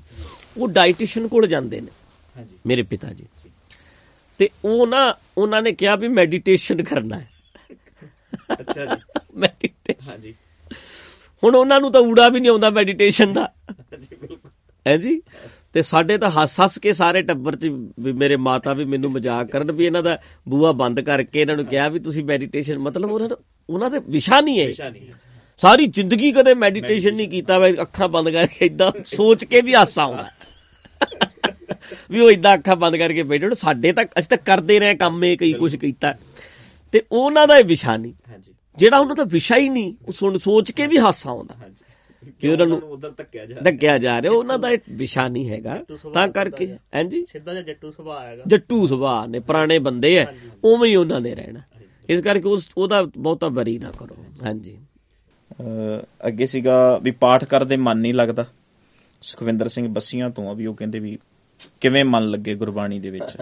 ਅਸਲ 'ਚ ਮਨ ਨਾ ਲੱਗਣ ਦਾ ਕਾਰਨ ਹੈਗਾ ਨਾ ਸਮਝੀ। ਜਦੋਂ ਸਮਝ ਨਾ ਆਵੇ ਹਾਂਜੀ। ਉਦੋਂ ਮਨ ਨਹੀਂ ਲੱਗਦਾ। ਹੁਣ ਆਪਾਂ ਇਹ ਇਹਨੂੰ ਕਹੀਏ ਵਿਪਨ ਨੂੰ ਹਾਂਜੀ ਵੀ ਇਹ ਬਿਹਾਰ ਵਾਲੀ ਬੋਲੀ ਬੋਲ ਹਾਂਜੀ ਆਪਣੇ ਇੱਥੇ ਬਰਾਬਰ ਬਾ ਲਈਏ 5 ਮਿੰਟ ਬਾਅਦ ਆਪਾਂ ਬੋਰ ਹੋ ਜਾਾਂਗੇ ਸਾਨੂੰ ਇਹਦੀ ਸਮਝ ਤਾਂ ਆ ਨਹੀਂ ਰਹੀ ਕਹਿ ਕੀ ਰਿਹਾ ਸਾਡੀ ਆਪਸੀ ਗੱਲਬਾਤ ਦੀ ਸਾਨੂੰ ਸਮਝ ਆਉਂਦੀ ਹੈ ਸਾਡਾ ਜੀ ਲੱਗਦਾ ਹੁਣ ਸ਼ਬਦਾਂ ਦੀ ਸਮਝ ਆਏਗੀ ਸਾਡਾ ਜੀ ਲੱਗੇਗਾ ਇਹ ਬੰਦਾ ਕਹਿੰਦਾ ਮੇਰਾ ਮਨ ਨਹੀਂ ਲੱਗਦਾ ਇਹਨੂੰ ਇੱਕ ਸ਼ਬਦ ਦੇ ਆਪਾਂ ਅਰਥ ਸੁਣਾਵਾਂਗੇ ਹਾਂਜੀ ਦੋ ਦੇ ਤਿੰਨ ਦੇ ਚਾਰ ਦੇ ਉਦੋਂ ਇਹਦਾ ਮਨ ਲੱਗੇਗਾ ਹਾਂਜੀ ਕਿਉਂਕਿ ਇਹਨੂੰ मीनिंग ਸਮਝ ਆ ਰਿਹਾ ਜੀ ਬਿਲਕੁਲ ਹੈਨਾ? ਮੀਨਿੰਗ ਸਮਝਣ ਦੇ ਨਾਲ ਅਰਥ ਸਮਝਣ ਦੇ ਨਾਲ ਮਨ ਜਿਹੜਾ ਹੈ ਉਹ ਲੱਗਦਾ ਹੈ। ਲੱਗਣਾ ਇਸ ਕਰਕੇ ਨਹੀਂ ਕਿਉਂਕਿ ਕਿਸੇ ਵੀ ਗੱਲ ਦੀ ਸਮਝ ਨਹੀਂ ਆਉਂਦੀ। ਹਾਂਜੀ। ਤਾਂ ਕਰਕੇ ਕੋਸ਼ਿਸ਼ ਕਰੋ ਕਿ ਅਰਥ ਪੜ੍ਹ ਸਕੋ ਜਾਂ ਫਿਰ ਸੁਣ ਲਓ। ਹਾਂਜੀ। ਜ਼ਿਆਦਾ ਕੋਸ਼ਿਸ਼ ਕਰੋ ਵੀ ਸ਼ਬਦਾਂ ਦੇ ਅਰਥ ਜਿਹੜੇ ਸਹੀ ਢੰਗ ਨਾਲ ਹੋਏ ਹੋਣ ਉਹਨਾਂ ਨੂੰ ਸੁਣ ਲਿਆ ਕਰੋ। ਕਥਾ ਹੁੰਦੀ ਹੈ ਉਹ ਚ ਇੱਕ ਦੋ ਸ਼ਬਦ ਦੀ ਵਿਆਖਿਆ ਹੁੰਦੀ ਹੈ। ਉਹਦੇ ਚ ਸਾਡੇ ਵਰਗਿਆਂ ਦਾ ਕੰਮ ਹੀ ਐਕਸਪਲੇਨ ਕਰਨਾ ਹੁੰਦਾ। ਉਹ ਸੁਣ ਲਿਆ ਤੇ ਉਹ ਵੀ ਜ਼ਿਆਦਾ ਸੌਖਾ ਰਹਿਣਾ ਉਦਾਂ ਇੱਥੇ ਸੰਗਤ ਵਿੱਚ ਆਉਂਦੇ ਬੰਦੇ ਹਾਂਜੀ। ਉਹ ਜਦੋਂ ਕਹਿੰਦੇ ਸਹਿਜ ਪਾਠ ਕਰਦੇ ਆ ਹਾਂ। ਜਦੋਂ ਜਿਹੜੇ ਸ਼ਬਦ ਦੀ ਵਿਆਖਿਆ ਅਸੀਂ ਸੁਣੀ ਹੁੰਦੀ ਹੈ। ਜਦੋਂ ਉਹ ਸ਼ਬਦ ਆ ਜਾਂਦਾ ਫਿਰ ਕਹਿੰਦੇ ਸਾਡਾ ਵਾਰ-ਵਾਰ ਪੜਨ ਨੂੰ ਜੀ ਕਰਦਾ। ਕਿਉਂਕਿ ਉਹ ਆਪਾਂ ਨੂੰ ਅਰਥ ਸਮਝ ਅਰਥ ਸਮਝ ਲੱਗੇ। ਹਾਂਜੀ। ਅਰਥ ਨੂੰ ਸਮਝਣ ਦੀ ਕੋਸ਼ਿਸ਼ ਕਰੋ। ਹਾਂਜੀ ਇਹ ਜ਼ਰੂਰ। ਅਗਲਾ ਸਵਾਲ। ਹਾਂਜੀ ਗੁਰੂ ਗ੍ਰੰਥ ਸਾਹਿਬ ਦਾ ਸਤਿਕਾਰ ਕਿਵੇਂ ਕਰੀਏ? ਸੁਖਵਿੰਦਰ ਸਿੰਘ ਬੱਸੀਆਂ ਉਹ ਪੁੱਛਦੇ ਆ। ਬਸੀਆਂ ਸੁਖਵਿੰਦਰ ਸਿੰਘ। ਹਾਂਜੀ। ਗੁਰੂ ਗ੍ਰੰਥ ਸਾਹਿਬ ਦਾ ਸੁਖਵਿੰਦਰ ਸਿੰਘ ਜੀ ਅਸਲ ਸਤਕਾਰ ਹੈ। ਟੀਚਰ ਦਾ ਸਤਕਾਰ ਕਿਵੇਂ ਕਰੀਏ? ਗੋਡੀ ਹੱਥ ਲਾਈਏ, ਉਹਦੇ ਪੈਰੀ ਹੱਥ ਲਾਈਏ ਉਹਗੇ ਉਹਦੇ ਅੱਗੇ ਹੱਥ ਜੋੜੀਏ। ਕਿਵੇਂ ਕਰੀਏ? ਟੀਚਰ ਦਾ ਸਤਕਾਰ ਹੈ, ਟੀਚਰ ਨੂੰ ਸਮਝਿਆ ਜਾਣਾ ਤੇ ਸਮਝ ਕੇ ਚੰਗਾ, ਚੰਗੀ ਐਜੂਕੇਸ਼ਨ ਲੈ ਕੇ ਵਧੀਆ ਅਹੁਦੇ ਤੇ ਪਹੁੰਚਣਾ ਹੀ ਆਪਣੇ ਟੀਚਰ ਦਾ ਸਿਰ ਉੱਚਾ ਕਰਨਾ ਹੈ। ਉਹਦਾ ਸਤਕਾਰ ਹੈ। ਉੱਚੇ ਅਹੁਦੇ ਤੇ ਜਦੋਂ ਤੁਸੀਂ ਪਹੁੰਚ ਜਾਂਦੇ ਹੋ, ਆਪਣੇ ਟੀਚਰ ਦਾ ਨਾਮ ਰੋਸ਼ਨ ਕਰਦੇ ਹੋ। ਗੁਰੂ ਗ੍ਰੰਥ ਸਾਹਿਬ ਦਾ ਅਸਲ ਸਤਕਾਰ ਇਹ ਹੈ ਕਿ ਗੁਰੂ ਗ੍ਰੰਥ ਸਾਹਿਬ ਦੀ ਵਿਚਾਰਧਾਰਾ ਨੂੰ ਸਮਝ ਕੇ ਆਪਣੀ ਜ਼ਿੰਦਗੀ ਵਿੱਚ ਲਾਗੂ ਕਰਕੇ ਆਪਣਾ ਜੀਵਨ ਸੋਹਣਾ ਬਣਾਈਏ ਹੱਸਦੇ ਖੇਡਦੇ ਚੜ੍ਹਦੀ ਕਲਾ ਚ ਰਹੀਏ ਇਹ ਗੁਰੂ ਸਾਹਿਬ ਦਾ ਅਸਲ ਸਤਕਾਰ ਹੈ। ਬਾਕੀ ਬਾਹਰੀ ਅਦਬ ਸਤਕਾਰ ਜਿਹੜਾ ਆਪਾਂ ਹੁਣ ਕਰਦੇ ਹੀ ਆ ਸਾਰੇ ਹੀ ਕਰਦੇ ਨੇ ਜਿੰਨਾ ਆਪਾਂ ਕਰ ਸਕਦੇ ਆ ਉਨਾ ਹੀ ਥੋੜਾ ਹੈ ਉਨਾ ਹੀ ਕਰੀਏ। ਜਿਸ ਤਰ੍ਹਾਂ ਬੇਅਦਬੀਆਂ ਹੁੰਦੀਆਂ ਨੇ ਇਹਦੇ ਤੇ ਇੱਕ ਥੋੜੀ ਜੀ ਗੱਲ ਕਰਦੇ ਨੇ ਹਟ ਕੇ। ਕਈ ਤੁਸੀਂ ਵੇਖਿਆ ਕਾਰਡ ਨਾ ਤੁਸੀਂ ਪਾੜੋ ਪਾਟਦੇ ਨਹੀਂ। ਹੁੰਦਾ ਨਾ ਇਦਾਂ ਦਾ ਪੇਪਰ? ਡਾਲਰ ਕਹੀਏ। ਡਾਲਰ ਇਦਾਂ ਦੇ ਹੁੰਦੇ ਆ। ਆਸਟ੍ਰੇਲੀਅਨ ਨਿਊਜ਼ੀਲੈਂਡ ਚ ਡਾਲਰ ਉਹ ਪਾਟਦੇ ਨਹੀਂ ਗੁਰੂ ਗ੍ਰੰਥ ਸਾਹਿਬ ਵੀ ਇਦਾਂ ਦੇ ਛਪ ਸਕਦੇ ਆ ਹਾਂਜੀ। ਕਿ ਪਾਣੀ ਪਾਓ ਖਰਾਬ ਨਹੀਂ ਹੁੰਦਾ ਕਾਗਜ਼। ਹਾਂਜੀ। ਤੇ ਕਾਗਜ਼ ਖਰਾਬ ਨਹੀਂ ਹੋਏਗਾ ਪਾਟਦਾ ਨਹੀਂ। ਤੇ ਇਦਾਂ ਦਾ ਕਾਗਜ਼ ਵੀ ਹੁੰਦਾ ਜਿਹਨੂੰ ਅੱਗ ਨਹੀਂ ਲੱਗਦੀ। ਬਿਲਕੁਲ। ਅੱਗ ਫੜਦੀ ਨਹੀਂ। ਹਾਂਜੀ। ਇਦਾਂ ਦੀ ਇਦਾਂ ਦਾ ਮਟੀਰੀਅਲ ਵੀ ਹੈਗਾ। ਹੁਣ ਡਾਲਰ ਉਹਦੇ ਨਾਲ ਛਪਦੇ ਨੇ ਹੋ ਸਕਦਾ ਉਹਦੀ ਕੀਮਤ ਲੱਖ ਰੁਪਈਆ ਹੋਵੇ ਹਾਂਜੀ। 2 ਲੱਖ ਹੋਵੇ ਜੀ। 5 ਲੱਖ ਹੋਵੇ ਗੁਰੂ ਗ੍ਰੰਥ ਸਾਹਿਬ ਦੀ ਭੇਟਾ। ਜੀ। ਤੇ ਹੋਵੇ? ਅਗਲਾ ਕਹਿੰਦਾ ਜੀ ਗਰੀਬ ਬੰਦਾ ਫਿਰ ਕਿਵੇਂ ਲਊਗਾ? ਜਦੋਂ ਸਾਂਝੇ ਪਿੰਡ ਨੇ ਗੁਰੂ ਗ੍ਰੰਥ ਸਾਹਿਬ ਦਾ ਸਰੂਪ ਲਿਆਉਣਾ ਇੱਕ ਪਿੰਡ ਨੇ ਅਗਲਾ ਫਿਰ ਸਰੂਪ ਲੈ ਕੇ ਆਏਗਾ ਜਦੋਂ 50 ਲੱਖ ਗੁਰਦੁਆਰੇ ਤੇ ਲਾਉਂਦੇ ਨੇ 5 ਲੱਖ ਸਰੂਪ ਤੇ ਵੀ ਲਾਉਣਗੇ ਭੇਟਾ ਦੇਣਗੇ। ਇਹੋ ਜਿਹੇ ਸਰੂਪ ਹੋਣ ਜਿਹਨੂੰ ਅੱਗ ਲੱਗੇ ਹੀ ਨਾ ਜਿਹੜੀ ਚੋਰ ਮਤਲਬ ਚੋਰੀ ਕਰੇਗਾ ਉਹਦੇ ਵਿੱਚ ਚਿੱਪ ਇਦਾਂ ਦੀ ਹੋਵੇ ਜਾਂ ਕੋਈ ਨੰਬਰੀ ਹੋਵੇ ਉਹ ਫੜਿਆ ਜਾਵੇ। ਹਾਂਜੀ। ਟਰੈਕਿੰਗ ਸਿਸਟਮ ਲੱਗ ਸਕਦਾ। ਸਭ ਕੁਝ ਹੋ ਸਕਦਾ ਜੇ ਸ਼੍ਰੋਮਣੀ ਕਮੇਟੀ ਕਰਨਾ ਚਾਹਵੇ ਪਿੱਛੇ ਜੇ ਜੀ। ਰੌਲਾ ਪਿਆ ਰਮਾਲਿਆਂ ਦਾ। ਹਾਂਜੀ। ਪਰ ਰਮਾਲਿਆਂ ਦਾ ਹਿਸਾਬ ਤਾਂ ਰੱਖਿਆ ਹੋਇਆ ਸ਼੍ਰੋਮਣੀ ਕਮੇਟੀ ਨੇ। ਇੱਕ ਪੱਤਰਕਾਰ ਨੇ ਵੱਡੇ ਪੱਤਰਕਾਰ ਮੇਰੇ ਖਿਆਲ ਜਤਿੰਦਰ ਪੰਨੂ ਨੇ ਇਹ ਬੋਲਿਆ ਵੀ ਇਹਨਾਂ ਨੇ ਰਮਾਲਾ ਵਾਪਸ ਉੱਥੇ ਚਲ ਜਾਂਦਾ ਫੇਰ ਆ ਜਾਂਦਾ ਫਿਰ ਚਲ ਜਾਂਦਾ ਫੇਰ ਆ ਜਾਂਦਾ। ਇਹਨਾਂ ਨੇ ਕੇਸ ਕਰ ਦਿੱਤਾ। ਜਸਵਿੰਦਰ ਸਿੰਘ ਪੰਨੂ ਤੇ। ਪੰਨੂ ਤੇ। ਪੰਨੂ ਤੋਂ ਮਾਫੀ ਮੰਗਵਾਈ। ਇਹਨਾਂ ਨੇ ਸ਼੍ਰੋਮਣੀ ਕਮੇਟੀ ਵਾਲਿਆਂ ਨੇ। ਹੁਣ ਠੀਕ ਹੈ ਕੁਝ ਰਿਕਾਰਡ ਰੱਖ ਲਿਆ ਹੋਣਾ ਸਾਲ ਦਾ 2 ਸਾਲ ਦਾ 4 ਸਾਲ ਦਾ ਪਿਛਲੇ ਦਾ ਤਾਂ ਪਤਾ ਨਹੀਂ। ਪਰ ਚਲੋ ਮੰਨ ਲਓ ਵੀ ਤੁਸੀਂ ਰਿਕਾਰਡ ਰੱਖਿਆ ਵੀ ਹੈ। ਅਸੀਂ ਮੰਨ ਲਿਆ ਵੀ ਤੁਹਾਡੇ ਕੋਲ ਰਮਾਲਿਆਂ ਦਾ ਬੜਾ ਰਿਕਾਰਡ ਹੈ। ਪਰ ਗੁਰੂ ਗ੍ਰੰਥ ਸਾਹਿਬ ਦਾ ਰਿਕਾਰਡ ਕਿੱਧਰ ਗਿਆ? ਕੋਈ ਰਿਕਾਰਡ ਰਿਕਾਰਡ ਹੈ ਨਹੀਂ ਤਾਂ ਹੀ ਜਥੇਦਾਰ ਨੇ ਸਜ਼ਾ ਸੁਣਾਈ ਸੀ। ਵੀ ਇੰਨੇ ਪੈਸੇ ਜਮ੍ਹਾਂ ਕਰਾਓ ਆ ਜੁੱਤੀਆਂ ਝਾੜੋ ਜੀ ਆਹ ਕਰੋ ਜੀ। ਇਹਦਾ ਮਤਲਬ ਗੁਰੂ ਗ੍ਰੰਥ ਸਾਹਿਬ ਦਾ ਹੇਰਾ ਫੇਰੀ ਹੋਈ ਸੀ। ਜਥੇਦਾਰ ਦਾ ਸਜ਼ਾ ਸੁਣਾਉਣਾ ਇਹ ਕਹਿੰਦਾ ਹੈ ਵੀ ਗੁਰੂ ਗ੍ਰੰਥ ਸਾਹਿਬ 'ਚ ਹੇਰਾ ਫੇਰੀ ਹੋਈ ਸੀ। ਬਿਲਕੁਲ। ਰਵਾਲਿਆਂ ਦਾ ਰਿਕਾਰਡ ਹੈਗਾ ਗੁਰੂ ਗ੍ਰੰਥ ਸਾਹਿਬ ਦਾ ਕੋਈ। ਕਿਉਂ? ਕਿਉਂਕਿ ਉਹ 3-3 ਲੱਖ ਦੇ ਨੇ। ਬਿਲਕੁਲ। ਤੇ ਗੁਰੂ ਗ੍ਰੰਥ ਸਾਹਿਬ ਦੀ ਇਹਨਾਂ ਨੇ ਭੇਟਾ ਕੀਮਤ 1500 ਰੱਖੀ ਹੋਈ ਹੈ। ਸਵਾਰਸ਼ ਤੇ ਦੇ ਦਿੰਦੇ ਨੇ। ਸਿਫਾਰਸ਼ਾਂ ਤੇ ਦੇ ਦਿੰਦੇ ਨੇ। ਫੋਨ ਜਾਂਦਾ। ਇਹ ਹੋਇਆ ਵੀ ਇਦਾਂ ਹੀ ਹੈ। ਜਿਹੜੇ 300 ਸਰੂਪ ਚ- ਪ- 65 ਹੋਏ ਨੇ ਉਹ ਵੀ ਕਿਸੇ ਨੂੰ ਸਿਫਾਰਸ਼ ਦੀ ਦਿੱਤੇ ਨੇ। ਉਦਾਂ ਤਾਂ ਉਹਨਾਂ ਦੀ ਭੇਟਾ ਬਣ ਜਾਣੀ ਸੀ 5 ਲੱਖ। ਜੀ। ਹੋ ਸਕਦਾ ਇਦਾਂ ਹੀ। ਕਿਸੇ ਨੇ ਕਹਿਤਾ ਦੇ ਦੇ ਉਹਦੇ ਨਾਂ ਤੇ ਦੇ ਤੇ ਹੁਣ ਇਸ਼ੂ ਕਰਤੇ। ਇਦਾਂ ਹੀ ਹੋਇਆ। ਹਾਂਜੀ। ਪਰ ਹੁਣ ਕਹਿਣ ਦਾ ਭਾਵ ਇਹ ਹੈ ਵੀ ਇਹਨਾਂ ਚੀਜ਼ਾਂ ਨੂੰ ਹਟਾਇਆ ਜਾ ਸਕਦਾ ਹੈ। ਬੇਅਦਬੀ ਵਾਲੀ ਕਿਹੜੀ ਗੱਲ ਹੈ? ਮੈਨੂੰ ਆਸਟ੍ਰੇਲੀਆ ਦੀ ਇੱਕ ਟੀਮ ਮਿਲੀ ਸੀ।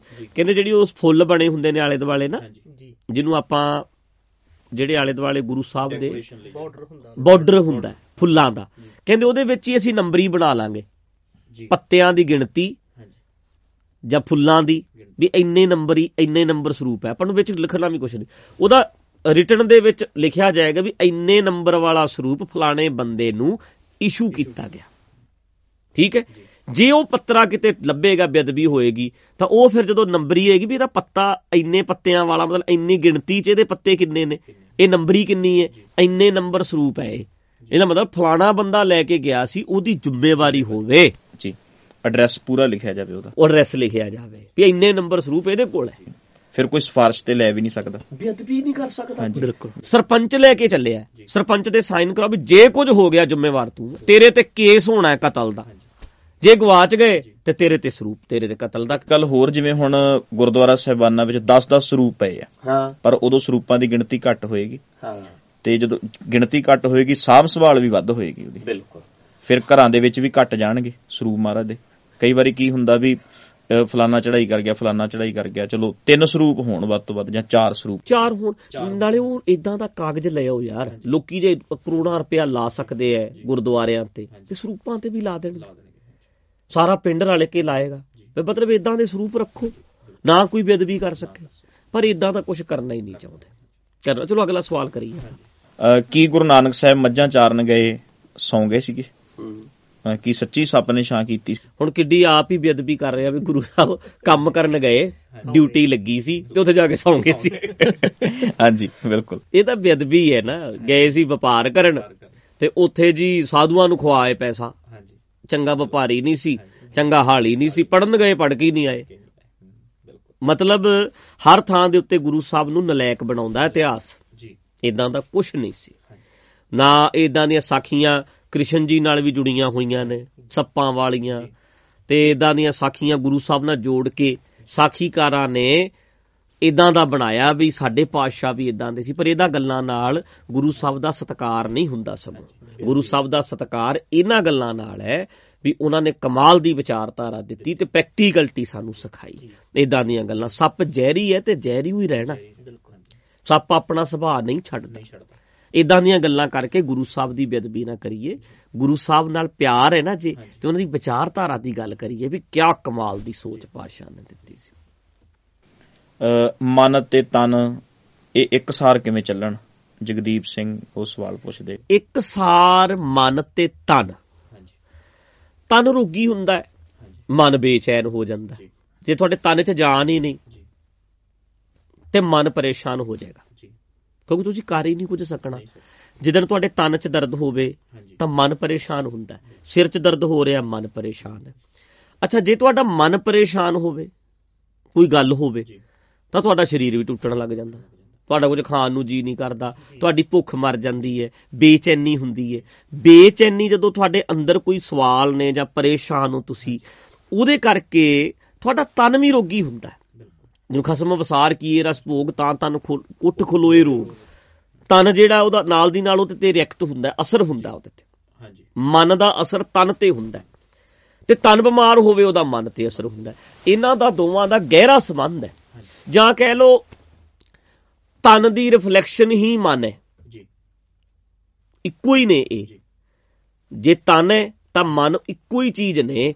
ਤਨ ਦੀ ਨਿਕਲੀ ਹੋਈ ਵੇਵ ਹੈ ਜਿਹੜੀ। ਮੰਨ ਲਓ ਅੱਗ ਤੇ ਧੂਆਂ ਇੱਕੋ ਹੀ ਨੇ। ਜੀ। ਜੇ। ਬੋਡੀ ਅੱਗ ਹੈ ਤੇ ਧੂਆਂ ਮਨ ਹੈ।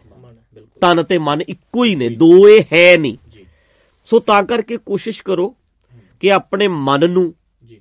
ਸੋਹਣੇ ਵਿਚਾਰਾਂ ਨਾਲ ਬਾਹਰੋਂ ਬਾਹਰੋਂ ਚੰਗੇ ਵਿਚਾਰ ਲਓ, ਇਹ ਖੁਰਾਕ ਦੇ ਦਿਓ, ਤੇ ਬਾਡੀ ਨੂੰ ਚੰਗੀ ਖੁਰਾਕ, ਸਿਹਤ ਜਿਹੜੀ ਹੈ, ਜਿਹੜਾ ਖਾਣਾ ਚੰਗਾ ਦੇ ਦਿਓ, ਤੁਹਾਡਾ ਤਨ ਠੀਕ ਰਵੇ, ਤੇ ਮਨ ਨੂੰ ਵੀ ਜਿਹੜੀ ਸਹੀ ਖੁਰਾਕ ਦਿਓ, ਜਿਹਨਾਂ ਨੂੰ ਇੱਕ ਨੂੰ ਵੀ ਖੁਰਾਕ ਗਲਤ ਮਿਲੇਗੀ। ਤਨ ਪਰੋਗੀ ਹੋ ਗਿਆ, ਤਾਂ ਮਨ ਵੀ ਪਰੇਸ਼ਾਨ ਹੋਣਾ। ਤੇ ਜੇ ਮਨ ਪਰੇਸ਼ਾਨ ਹੋ ਗਿਆ, ਤਨ ਤੇ ਆਪੇ ਹੀ ਪਰੇਸ਼ਾਨ ਹੈ। ਹੁਣ ਮਨ ਨੂੰ ਵੀ ਖੁਰਾਕ ਚੰਗੀ ਦਿਓ, ਚੰਗੇ ਵਿਚਾਰ ਸੁਣੋ, ਚੰਗੇ ਲੋਕਾਂ ਦੀ ਸੰਗਤ 'ਚ ਬੈਠੋ ਪੋਜ਼ਿਟਿਵ ਬੰਦਿਆਂ ਦੀਆਂ ਗੱਲਾਂ ਸੁਣੋ। ਜਿਸ ਕਰਕੇ ਤੁਹਾਡਾ ਜਿਹੜਾ ਮਨ ਹੈ ਜੀ ਉਹ ਕਾਇਮ ਰਵੇ। ਮਨ ਨੂੰ ਖੁਰਾਕ ਸਹੀ ਮਿਲੇ। ਸੱਚਾ ਨਾਮ ਮੇਰਾ ਆਧਾਰ ਹੋ। ਮਨ ਨੂੰ ਖੁਰਾਕ ਜਿਹੜਾ ਹੈ ਉਹ ਗਿਆਨ ਦੀ ਦਈਏ। ਸੋਹਣੇ ਚੰਗੇ ਚੰਗੇ ਸ਼ੁਭ ਵਿਚਾਰ ਵਧੀਆ ਪੋਜ਼ਿਟਿਵ ਵਿਚਾਰ। ਮਨ ਦੀ ਖੁਰਾਕ ਚੰਗੀ ਮਿਲੇਗੀ ਤਾਂ ਆਪੇ ਠੀਕ ਹੈ।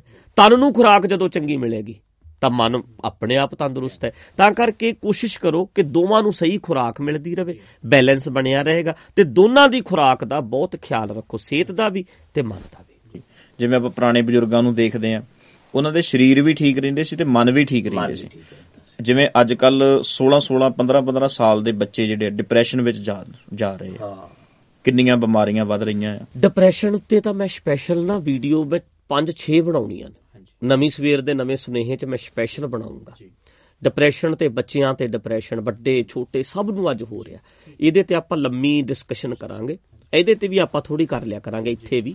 ਇੱਕ ਦੋ ਗੱਲਾਂ ਵਿੱਚ ਦੀ ਐਡ ਕਰ ਲਿਆ ਕਰਾਂਗੇ। ਪਰ ਇਹੀ ਗੱਲ ਹੈ ਕਿ ਭਾਈ ਸਾਹਿਬ ਜਿਹੜੇ ਵੀ ਨੇ ਤਨ ਨੂੰ ਵੀ ਖੁਰਾਕ ਚੰਗੀ ਦਿਓ ਤੇ ਮਨ ਨੂੰ ਵੀ ਚੰਗੇ ਵਿਚਾਰ ਸੁਣਾਓ। ਇਹ ਦੋਵੇਂ ਇੱਕ ਹੀ ਨੇ। ਇਹਨਾਂ ਚੋਂ ਇੱਕ ਵੀ ਬਿਮਾਰ ਹੋ ਜੇ ਦੂਜਾ ਆਪੇ ਹੀ ਹੋ ਜਾਂਦਾ। ਹੈ। ਹਾਂਜੀ। ਜੀ ਅ ਅੱਗੇ ਸੀਗਾ। ਕੀ ਪਾਠ ਕਰਨ ਨਾਲ ਮਨੋਕਾਮਨਾ ਪੂਰੀ ਹੁੰਦੀ ਹੈ? ਬਿਲਕੁਲ ਹੁੰਦੀ ਏ ਪਰ ਪਾਠ ਨੂੰ ਸਮਝ ਕੇ ਆਪਣੀ ਜ਼ਿੰਦਗੀ 'ਚ ਲਾਗੂ ਕਰਕੇ ਫਿਰ ਹੁੰਦੀ ਏ ਮਹਾਰਾਜ ਦਾ ਹੁਣ ਸ਼ਬਦ ਹੈ ਉਦਮ ਕਰਿੰਦਿਆਂ ਜਿਉ ਤੂੰ, ਕਮਾਵਦਿਆਂ ਸੁਖ ਪੁੰਚ ਉਦਮ ਕਰੋ, ਮਿਹਨਤੀ ਬਣੋ, ਕਮਾਈ ਕਰੋ ਤੇ ਸੁਖੀ ਵਸੋ। ਬਿਲਕੁਲ ਹੁੰਦੀ ਹੈ। ਹੁਣ ਜੇ ਆਪਾਂ ਇਹ ਕਹੀਏ ਵੀ ਮੈਂ ਜਪਜੀ ਸਾਹਿਬ ਪਾਠ ਕਰ ਰਿਹਾ ਤੇ ਪੜ੍ਹਾਈ ਮੈਂ ਕਰ ਨਹੀਂ ਰਿਹਾ ਤੇ ਮੈਂ ਪਾਸ ਆਪੇ ਹੋ ਜਾਣਾ ਇਦਾਂ ਮਨੋਕਾਮਨਾ ਪੂਰੀ ਨਹੀਂ ਹੁੰਦੀ। ਮੈਂ ਪਾਠ ਕਰ ਰਿਹਾ, ਖੁਰਾਕ ਮੈਂ ਜਿਹੜੀ ਮਰਜ਼ੀ ਖਾਵਾਂ, ਮੇਰੀ ਸਿਹਤ ਠੀਕ ਹੋ ਜਾਵੇਗੀ, ਕਦੇ ਨਹੀਂ ਹੋਣੀ। ਮੈਂ ਪਾਠ ਕਰ ਰਿਹਾ ਤੇ ਮੈਂ ਹੁਣ ਤੁਰਨਾ ਹੈ ਨਹੀਂ ਤੇ ਮੇਰੀ ਸ਼ੂਗਰ ਠੀਕ ਹੋ ਜਾਏਗੀ ਮਿੱਠਾ ਮੈਂ ਖਾਈ ਜਾਵਾਂਗਾ। ਇਦਾਂ ਨਹੀਂ ਹੋਣਾ। ਗੁਰੂ ਸਾਹਿਬ ਨੇ ਜੋ ਕਿਹਾ ਉਹਨੂੰ ਸਮਝ ਕੇ ਜ਼ਿੰਦਗੀ 'ਚ ਲਾਗੂ ਕਰੋ ਤੇ ਮਨੋਕਾਮਨਾ ਆਪਣੀ ਪੂਰੀ ਕਰ ਲਓ। ਜਿੱਦਾਂ ਹੁਣ ਸੰਕਟ ਮੋਚਨ ਵਰਗੀਆਂ ਕਿਤਾਬਾਂ ਨੇ ਉਹਨਾਂ 'ਚ ਲਿਖਿਆ ਹੁੰਦਾ ਵੀ ਜੇ ਤੁਸੀਂ ਕੇਸ 'ਚੋਂ ਬਰੀ ਹੋਣਾ ਭਾਵੇਂ ਬੰਦਾ ਗਲਤੀ ਆ ਕੀ ਕੁਰਬਾਨੀ ਫਿਰ ਗਲਤ ਬੰਦੇ ਨਾਲ ਖੜੂਗੀ ਜਾ ਆ ਬੰਦਾ ਗਲਤ ਹੋਵੇ ਹੁਣ ਪਾਠ ਕਰ ਲਿਆ ਤੇ ਹੁਣ ਮੈਂ ਕੇਸ ਉਹ ਕਹਿੰਦੇ ਨਹੀਂ ਕਿ ਬਾਬੇ ਨੇ ਇਦਾਂ ਸੁਣੀ ਹੈ ਗੱਲ ਮੈਂ ਕਿਤੇ ਵੀ ਬਾਬੇ ਨੇ ਅਸ਼ੀਰਵਾਦ ਦੇ ਦਿੱਤਾ ਵੀ ਤੂੰ ਪਾਠ ਕਰਾ ਲੈ ਤੇ ਉਹ ਕੇਸ ਵਿੱਚ ਹੈ? ਕੇਸ ਚੱਲਦਾ ਸੀ ਉਹਨਾਂ ਦਾ ਕੇਸ ਚੱਲਦਾ ਸੀ। ਤੇ ਦੂਜਾ ਵੀ ਉੱਥੇ ਆ ਗਿਆ ਉਹਨੂੰ ਵੀ ਕਹਿ ਦਿੱਤਾ। ਮੁੜ ਕੇ ਦੋਵੇਂ ਇਕੱਠੇ ਹੋ ਗਏ। ਜਿਤਨਾ ਤਾਂ ਇੱਕ ਨਹੀਂ ਸੀ। ਇੱਕ ਇੱਕ ਨੂੰ ਕਹਿ ਦਿੱਤਾ ਤੇਰੀ ਸ਼ਰਧਾ ਨਹੀਂ ਸੀ ਦੂਜੇ ਨੂੰ ਕਹਿ ਦਿੱਤਾ ਕਿਰਪਾ ਹੋ ਗਈ। ਦੂਜੇ ਤੋਂ ਪੈਸੇ ਲੈ ਲੇ ਤੇ ਦੂਜੇ ਨੂੰ ਕਹਿ ਦਿੱਤਾ ਤੇਰੀ ਸ਼ਰਧਾ ਨਹੀਂ ਸੀ। ਇਹਦਾ ਸੰਕਟ ਮੋਚਨ ਜਿਹੜੇ ਲਿਖੇ ਨੇ। ਜਿਨ੍ਹਾਂ ਦੇ ਨਾਂ ਦੇ ਸ਼ਬਦ ਨੇ ਵਿੱਚ। ਹੁਣ ਗੁਰੂ ਅਰਜਨ ਦੇਵ ਜੀ ਦਾ ਸ਼ਬਦ ਨੇ ਗੁਰੂ ਰਾਮਦਾਸ ਜੀ ਦੇ ਨੇ ਗੁਰੂ ਨਾਨਕ ਦੇ ਸ਼ਬਦ ਨੇ। ਤੇ ਕੀ ਉਹਨਾਂ ਤੇ ਸੰਕਟ ਨਹੀਂ ਆਏ? ਤਵੀਆਂ ਤੇ ਬਾਤਾ ਦੇਗਾਂ ਚ ਬਾਲਿਆ ਸੰਕਟ ਤਾਂ ਸਭ ਤੇ ਹੀ ਆਉਂਦੇ ਉਹਨਾਂ ਨੇ ਨੇ ਤੇ ਬਾਣੀ ਲਿਖੀ ਸੀ ਨਾ। ਬਾਣੀ ਤਾਂ ਉਹਨਾਂ ਤੇ ਲਿਖੀ। ਸਾਡੇ ਨਾਲ ਜਦੋਂ ਵੀ ਅਗਲਾ ਕਹੇ ਤੇਰੇ ਸੰਕਟ ਦੂਰ ਹੋ ਜਾਣਗੇ ਆਹ ਪਾਠ ਸੁਣੋ ਆਹ ਕਰੋ। ਬੜਾ ਬੰਦਾ ਐਕਸਾਈਟਡ ਹੋ ਜਾਂਦਾ। ਨਹੀਂ ਮੇਰੇ ਪਤਾ ਨਹੀਂ ਇਦਾਂ ਹੀ ਇਹਦਾ ਸ਼ਾਰਟਕਟ ਭਾਲਦੇ ਨੇ ਸਾਰੇ। ਹਾਂਜੀ। ਜਿਹੜੇ ਬੰਦੇ ਸ਼ਾਰਟਕਟ ਭਾਲਣ ਵਾਲੇ ਨੇ ਇਦਾਂ ਦੀਆਂ ਚੀਜ਼ਾਂ ਦੇ ਉਹ ਸਹਾਰਾ ਲੈਂਦੇ ਆ। ਜਿਹੜਾ ਕਹਿੰਦੇ ਕੋਈ ਇਦਾਂ ਹੀ ਹੋ ਜੇ ਬਸ ਕੋਈ ਲੋਟਰੀ ਲੱਗ ਜੇ। ਇਦਾਂ ਕੁਝ ਨਹੀਂ ਹੁੰਦਾ। ਇਹ ਵਹਿਮ ਹੈ। ਗੁਰਬਾਣੀ ਜ਼ਰੂਰ ਕਾਰਜ ਸਵਾਰਦੀ ਹੈ ਪਰ ਜੇ ਸਮਝ ਕੇ ਜ਼ਿੰਦਗੀ ਵਿੱਚ ਲਾਗੂ ਕਰੀਏ ਇਹੀ ਸਵਾਲ ਇਹੀ ਸੀ ਨਾ। ਜੀ ਮਨੋਕਾਮਨਾ। ਮਨੋਕਾਮਨਾ ਪੂਰੀ ਕਰਦੀ ਹੈ ਪਰ ਮਨ ਦੀ ਕਾਮਨਾ ਪੂਰੀ ਕਰਨ ਲਈ ਸਮਝ ਕੇ ਕੰਮ ਕਰੀਏ। ਹਾਂਜੀ। ਸਿੱਖਾਂ ਵਿੱਚ ਅੰਧ ਵਿਸ਼ਵਾਸ ਦਾ ਕਾਰਨ। ਹਾਲਾਂਕਿ ਗੁਰੂ ਨਾਨਕ ਸਾਹਿਬ ਦੀ ਵਿਚਾਰਧਾਰਾ ਤੇ ਬੜੀ ਨਵੇਕਲੀ ਬਹੁਤ ਵੱਖਰੀ ਸੀ ਉਹਨਾਂ ਵੇਲਿਆਂ 'ਚ ਕਿਉਂਕਿ ਤੀਰਥਾਂ ਦਾ ਖੰਡਨ ਕਿੰਨਾ ਮਹਾਰਾਜ ਨੇ ਡਟ ਕੇ ਕੀਤਾ ਆ ਕਬੀਰ ਸਾਹਿਬ ਦੀ ਬਾਣੀ ਰਵਿਦਾਸ ਜੀ ਮਹਾਰਾਜ ਦੀ ਬਾਣੀ। ਪਰ ਸਿੱਖਾਂ ਦੇ ਵਿੱਚ ਇੰਨਾ ਅੰਧ ਵਿਸ਼ਵਾਸ ਹੈ ਉਹਦਾ ਕਾਰਨ ਫਿਰ ਅੰਧ ਵਿਸ਼ਵਾਸ ਦਾ ਕਾਰਨ ਅਗਿਆਨਤਾ ਅਗਿਆਨ ਸਾਡਾ ਅਗਿਆਨੀ ਹੋਣਾ ਹੀ ਕਾਰਨ ਹੈ ਅੰਧ ਵਿਸ਼ਵਾਸੀ ਹੋਣਾ। ਜਦੋਂ ਬੰਦਾ ਅਗਿਆਨੀ ਹੈ ਨਾ ਉਹਨੂੰ ਹਰੇਕ ਹੀ ਲੁੱਟ ਸਕਦਾ। ਇੱਥੇ ਕਿੰਨੇ ਅੱਡੇ ਬਣਾਏ ਐ ਸਾਰੇ ਅੱਡੇ ਸਾਡੀ ਅੰਧ ਵਿਸ਼ਵਾਸੀ ਕਰਕੇ ਅਗਿਆਨਤਾ ਕਰਕੇ ਹੈ।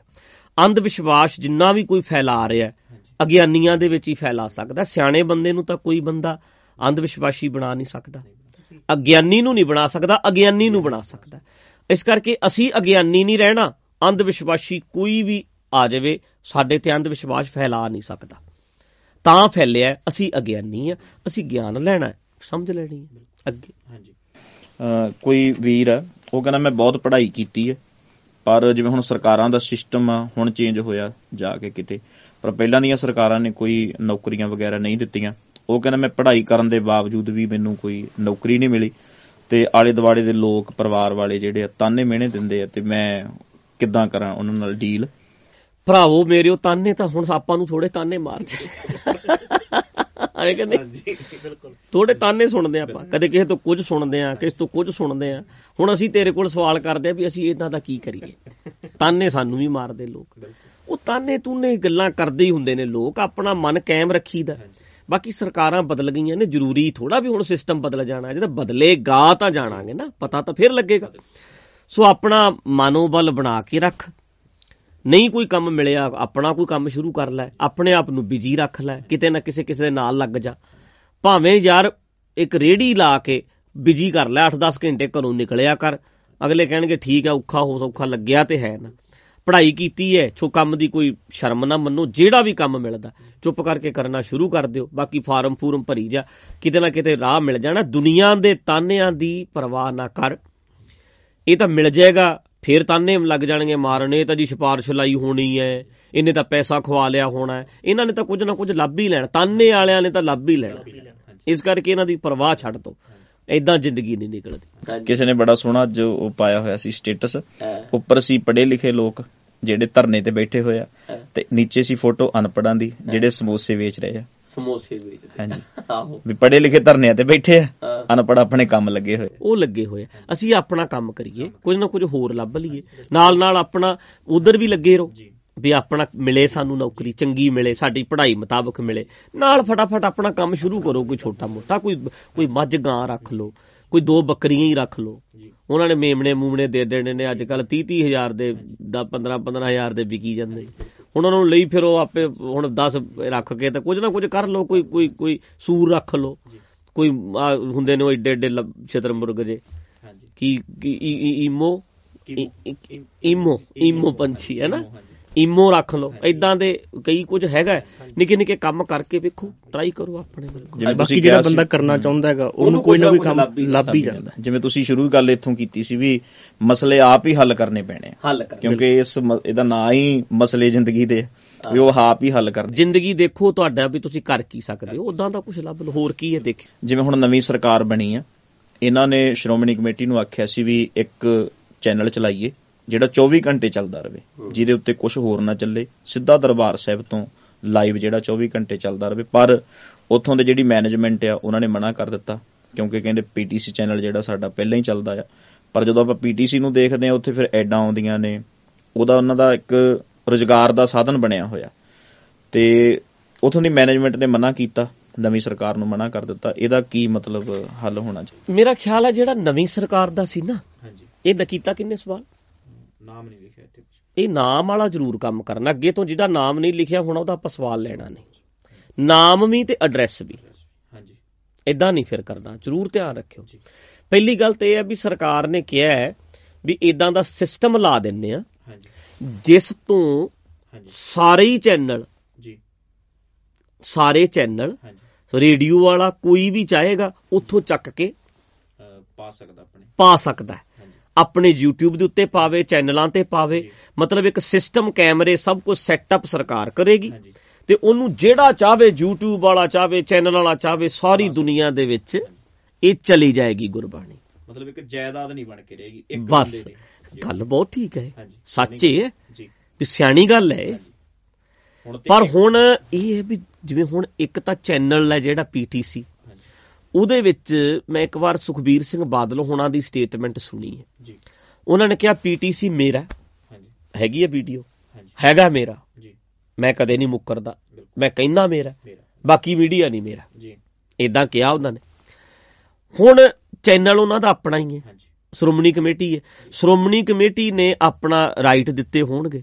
ਉਹਨਾਂ ਵੱਲੋਂ ਫਿਰ ਉਹਨਾਂ ਨੂੰ ਕੁਝ ਪੈਸਾ ਹਰ ਸਾਲ ਡੋਨੇਸ਼ਨ ਵਿੱਚ ਮਿਲਦਾ। ਜੀ। 2 ਕਰੋੜ 3 ਕਰੋੜ ਇਦਾਂ ਦਾ ਕੁਝ ਸਿਸਟਮ ਹੈਗਾ। ਪਰ ਚਾਹੀਦਾ ਇਹ ਹੈ ਕਿ ਜੇ ਸਾਂਝਾ ਹੋਵੇ ਵੀ ਕੋਈ ਵੀ ਚਲਾਵੇ ਕੋਈ ਵੀ ਪਾਵੇ ਉਹ ਗੁਰਬਾਣੀ ਫਿਰ ਜਿੱਥੇ ਨਹੀਂ ਵੀ ਪੀਟੀਸੀ ਚੱਲਦਾ ਉੱਥੇ ਵੀ ਜਾ ਸਕਦੀ ਹੈ। ਚੰਗੀ ਗੱਲ ਹੈ ਪਰ ਇਹਨਾਂ ਦੇ ਆਪਣੇ ਸਵਾਰਥ ਨੇ। ਇਧਰੋਂ ਘੁਮਾ ਘਮੂ ਕੇ ਉੱਥੇ ਜੇ ਕਿਤੇ ਗੇੜੇ ਗੂੜੇ ਦੇਈ ਜਾਂਦੇ ਨੇ। ਉਹ ਐਂ ਚੱਲਦਾ ਇਦਾਂ ਹੀ ਇਹਨਾਂ ਦਾ ਚੱਲਣਾ ਸਿਸਟਮ ਬਾਕੀ ਇਹ ਸ਼੍ਰੋਮਣੀ ਕਮੇਟੀ ਨੂੰ ਸਵਾਲ ਕਰੋ। ਜਹੇਦਾਰ ਸਾਹਿਬ ਜੀ ਆਪ ਜੀ ਨੂੰ ਮਿਲਣਗੇ ਕਿਸੇ ਦਿਨ ਉਹਨਾਂ ਨੂੰ ਪੁੱਛ ਲਿਓ। ਹਾਂਜੀ। ਮੰਗਲੀਕ ਬਾਰੇ। ਲੈ ਦੱਸ ਯਾਰ, ਐਡਾ ਥੱਲੇ ਵਾਲਾ ਮਗਲੀ ਕਿ ਇਹਦਾ ਵਿਆਹ ਨਹੀਂ ਹੁੰਦਾ ਹੋਣਾ। ਇਹ ਵਿਚਾਰਾ ਫਸਿਆ ਹੋਣਾ। ਜਦੋਂ ਰਿਸ਼ਤਾ ਹੁੰਦਾ ਉਹਨਾਂ ਦੇ ਮਗਲੀਕ ਦਾ ਚੱਕਰ। ਗੁਰੂ ਨਾਨਕ ਸਾਹਿਬ ਕੋਈ ਇਹਨਾਂ ਗੱਲਾਂ ਨੂੰ ਨਹੀਂ ਮੰਨਦੇ, ਵੀ ਕੋਈ ਮਗਲੀਕ, ਮਗਲੂਕ ਹੁੰਦਾ ਹੀ ਨਹੀਂ। ਵੱਡੇ ਵਡੇਰਿਆਂ ਨੂੰ ਪੁੱਛ ਕੇ ਵੇਖੋ, ਆਪਣੇ ਮੰਮੀ ਡੈਡੀ ਦੀ ਜਨਮ ਕੁੰਡਲੀ ਲੈ ਜਾਓ, ਹੋ ਸਕਦਾ ਮਗਲੀਕ ਹੀ ਹੋਣ। 50 50 ਸਾਲ ਹੋ ਗਏ ਵਿਆਹ ਹੋਇਆਂ ਨੂੰ। ਤੇ ਇਕੱਠੇ ਰਹੀ ਜਾ ਰਹੇ ਨੇ ਐਵੇਂ ਵਹਿਮ ਜਿੰਨੇ ਤੁਸੀਂ ਇਹਨਾਂ ਦੇ ਕੋਲ ਜਾਓਗੇ ਪਹਿਲਾਂ ਵਹਿਮ ਵੀ ਆਪ ਪਾਉਣਗੇ ਫਿਰ ਉਪਾਅ ਵੀ ਇਹਨਾਂ ਕੋਲ ਹੀ ਹੁੰਦਾ। ਵੱਡੇ ਵੱਡੇ ਗ੍ਰਹਿ ਵੀ ਆਪ ਹੀ ਦੱਸ ਦੇਣਗੇ ਫਿਰ ਉਪਾਅ ਵੀ ਦੱਸ ਦੇਣਗੇ। ਉਪਾਅ ਕਰਾਉਣ ਲਈ ਤਾਂ ਅਸੀਂ ਇਹਨਾਂ ਨੂੰ ਪਹਿਲਾਂ ਬਿਮਾਰੀ ਲਾਉਂਦੇ ਆ ਤੁਹਾਨੂੰ ਦੱਸਣਗੇ ਕੋਈ ਪਰੇਸ਼ਾਨੀ ਹੈ ਤੇਰੀ ਕੁੰਡਲੀ 'ਚ ਮੁੜ ਕੇ ਉਹਦਾ ਹੱਲ ਵੀ ਫਿਰ ਪੈਸਾ ਕੱਢੇਗਾ ਤੂੰ। ਆਪੇ ਤੈਨੂੰ ਫਿਰ ਉਹਦਾ ਇਲਾਜ ਦੱਸਦੇ ਇਹੋ ਜਿਹੇ ਵਹਿਮ 'ਚ ਨਾ ਪਾਓ। ਕੀ ਸਿੱਖ ਕਦੇ ਪੁਜਾਰੀ ਮੁਕਤ ਹੋਣਗੇ? ਸਿੱਖ ਪੁਜਾਰੀ ਮੁਕਤ ਹੋਣਗੇ? ਮੇਰਾ ਖਿਆਲ ਹੈ ਆਪਾਂ ਐ ਪੁੱਛੀਏ ਵੀ ਮੈਂ ਪੁਜਾਰੀ ਮੁਕਤ ਹੋਵਾਂਗਾ ਮੈਂ ਪੁਜਾਰੀ ਮੁਕਤ ਹੋ ਗਿਆ ਮੈਂ ਪੁਜਾਰੀ ਮੁਕਤ ਹੋ ਸਕਦਾ। ਹੈ ਕਿ ਨਹੀਂ? ਸਿੱਖ ਹੋਣਗੇ ਨਹੀਂ ਹੋਣਗੇ ਇਹ ਸਿੱਖਾਂ ਦੀ ਮਰਜ਼ੀ। ਜੀ। ਜੀ। ਹਰ ਮਰਜ਼ੀ ਦਾ ਬੰਦਾ ਮਰਜ਼ੀ ਦਾ ਮਾਲਕ ਹੁਣ ਜੇ ਮੈਂ ਕਹਾਂ ਮੇਰਾ ਪਰਿਵਾਰ ਪੁਜਾਰੀ ਮੁਕਤ ਹੋਏਗਾ ਪਤਾ ਨਹੀਂ ਹੋਣਾ ਚਾਹੇਗਾ ਤੇ ਹੋ ਜਾਏਗਾ ਨਹੀਂ ਹੋਣਾ ਚਾਹੇਗਾ ਤਾਂ ਨਹੀਂ ਹੋਏਗਾ। ਮੈਂ ਪੁਜਾਰੀ ਮੁਕਤ ਹੋਣਾ ਹੈ, ਮੈਂ ਹੋ ਗਿਆ ਮੈਂ ਹੋਵਾਂਗਾ। ਇਹਦੇ ਤੇ ਇਦਾਂ ਡਿਸਕਸ਼ਨ ਕਰੋ। ਮਤਲਬ ਇਹ ਸੋਚੀ ਜਾਓ ਇਹਨਾਂ ਨੇ ਹੋਣਾ ਨਹੀਂ ਆਪਾਂ ਦੁਖੀ ਹੋਈ ਜਾਓ। ਮੈਂ ਮੁਕਤ ਹੋ ਗਿਆ ਮਗਰੋਂ ਲੈ ਤੂੰ ਪੁਜਾਰੀ ਆ ਵਿਚਾਲੇ ਵਾਲਿਆ ਸਾਨੂੰ ਤੇਰੀ ਲੋੜ ਨਹੀਂ। ਅਸੀਂ ਆਪਣੇ ਰੱਬ ਆਪ ਆਪਣਾ ਕੰਮ ਆਪ ਕਰਨਾ। ਅਸੀਂ ਹੋ ਗਏ ਆ। ਸਾਨੂੰ ਵੇਖ ਕੇ ਕੋਈ ਹੋਰ ਵੀ ਹੋ ਜਾਏਗਾ ਦੂਜਾ ਤੀਜਾ ਚੌਥਾ ਹੋ ਜਾਏਗਾ। ਸੋਚੀ ਜਾਓ ਸਿੱਖ ਕਦੇ ਸ਼ਰਾਬ ਛੱਡਣਗੇ ਸਿੱਖ ਕਦੇ ਨਸ਼ਾ ਮੁਕਤ ਹੋਣਗੇ ਮਤਲਬ ਅਸੀਂ ਹੋ ਗਏ ਆ ਬਸ। ਬਾਕੀ ਵੇਖ ਵੇਖ ਕੇ ਹੋ ਰਹੇ ਨੇ। ਸੰਗੀ ਚੰਗੀ ਸਲਾਹ ਦਿੰਦੇ ਆ ਕਿਸੇ ਨੂੰ। ਹੋ ਜਾਣਗੇ ਚੰਗਾ ਨਹੀਂ ਹੁੰਦਾ ਭਾਈ। ਜੇ ਹੋਣਾ ਚਾਹਣਗੇ ਤੇ ਹੋ ਜਾਣਗੇ ਉਹਨਾਂ ਦੀ ਮਰਜ਼ੀ ਹੈ। ਇਹ ਟੈਨਸ਼ਨ ਨਾ ਲਓ। ਹਾਂਜੀ। ਖੁਸ਼ ਰਹੋ। ਸੋਚ ਸੋਚ ਕੇ ਵੀ ਸਾਰੇ ਕਿਵੇਂ ਮੁਕਤ ਹੋਣਗੇ ਜਿਹੜਾ ਹੋਣਾ ਚਾਹੇਗਾ ਜਿਹਨੂੰ ਔਖ ਹੋਏਗੀ ਆਪੇ ਹੋ ਜਾਣਗੇ। ਸਾਹ ਕੁੱਟਿਆ ਹੋਇਆ ਨਾ ਤੰਗ ਹੁੰਦਾ ਜਦੋਂ ਬੰਦਾ। ਫਿਰ ਆਪੇ ਵਿੱਚੋਂ ਨਿਕਲਣ ਦਾ ਕੋਈ ਉਪਾਅ ਕਰੇਗਾ। ਅੱਗੇ। ਰੀਠਾ ਸਾਹਿਬ ਦਾ ਇਤਿਹਾਸ। ਇਹ ਤਾਂ ਰੀਠਾ ਸਾਹਿਬ ਜਾ ਕੇ ਪੁੱਛਾਂ। ਹੁਣ ਰੀਠੇ ਮਿੱਠੇ ਤੁਹਾਨੂੰ ਪਤਾ ਹੀ ਹੈ ਯਾਰ ਹੁਣ ਤੁਸੀਂ ਕੀ ਸੁਣਨਾ ਛੱਡੋ। ਇਹ ਪ੍ਰਸ਼ਾਦ ਰੀਠਿਆਂ ਦਾ ਮਿਲਦਾ ਰੀਠੇ ਵਾਲਾ ਜਿਹੜਾ ਦਰਖਤ ਆ ਉਹ ਸੁੱਕ ਗਿਆ। ਉੱਥੇ ਬਹੁਤ ਰੀਠਿਆਂ ਦੇ ਦਰਖਤ ਨੇ। ਤੇ ਉਹਨਾਂ ਰੀਠਿਆਂ ਦਾ ਜਿਹੜਾ ਟੇਸਟ ਹੈ ਉਹ ਥੋੜਾ ਜਿਹਾ ਖਟਾਸ ਵਿੱਚ ਹੈ। ਜੀ। ਕੜਵਾਹਟ ਵਿੱਚ ਨਹੀਂ ਖਟਾਸ। ਵਿੱਚ। ਸੋ ਉੱਥੇ ਪ੍ਰਸ਼ਾਦ ਅੱਜ ਵੀ ਮਿਲਦਾ। ਉਹ ਰੀਠਾ ਤਾਂ ਜਿਹੜਾ ਹੈ ਉਹ ਤਾਂ ਕਦੋਂ ਦਾ ਸੁੱਕ ਗਿਆ। ਸੋ ਇਦਾਂ ਦਾ ਆਪਾਂ ਕੰਮ ਨਾ ਕਰੀਏ। ਮਿੱਠੇ ਗੁਰੂ ਸਾਹਿਬ ਨੇ ਸਾਨੂੰ ਕਰਨਾ ਸਾਨੂੰ ਅਕਲ ਦਿੱਤੀ ਹੈ। ਰੀਠਾ ਕੌੜਾ ਹੀ ਹੁੰਦਾ ਤੇ ਕੌੜੇ ਵਿੱਚ ਵੀ ਕੋਈ ਮਾੜਾ ਨਹੀਂ। ਕੌੜੀ ਤਾਂ ਮਿਰਚ ਵੀ ਹੁੰਦੀ ਹੈ। ਹੁਣ ਜੇ ਆਪਾਂ ਕਹੀਏ ਵੀ ਮਿਰਚਾਂ ਮਿੱਠੀਆਂ ਕਰਨੀਆਂ ਨੇ ਮਿਰਚ ਮਿਰਚ ਵਧੀਆ ਯਾਰ। ਹੈ ਕਿ ਨਹੀਂ? ਖੱਟਾ ਸੰਤਰਾ ਨਿੰਬੂ ਖੱਟਾ ਹੀ ਵਧੀਆ ਲੱਗਦਾ। ਰੀਠਾ ਕੌੜਾ ਹੀ ਵਧੀਆ ਲੱਗਦਾ। ਰੀਠਾ ਕੰਮ ਆਉਂਦਾ। ਉਹ ਕੌੜਾ ਹੀ ਵਧੀਆ ਲੱਗਦਾ। ਹਰ ਚੀਜ਼ ਜਿਵੇਂ ਹੈਗੀ ਹੈ ਕੁਦਰਤ ਵਿੱਚ ਉਵੇਂ ਹੀ ਠੀਕ ਹੈ। ਉਹ ਵੀ ਰਹਿਣ ਤੇ ਗੁਰੂ ਨਾਨਕ ਨੇ ਮੈਨੂੰ ਮਿੱਠਾ ਕਰਨਾ ਹੈ। ਮੈਂ ਮਿੱਠਾ ਹੋਵਾਂ ਆਪਣੇ ਮਿੱਠੇ ਹੋਣ ਦੀ ਗੱਲ ਕਰੀਏ। ਰੀਠਾ ਮਿੱਠਾ ਕਰਤਾ ਰੀਠਾ ਮਿੱਠਾ ਕਰਤਾ। ਮੈਂ ਮਿੱਠਾ ਹੋ ਗਿਆ ਮੈਂ ਮਿੱਠਾ ਹੋਣਾ।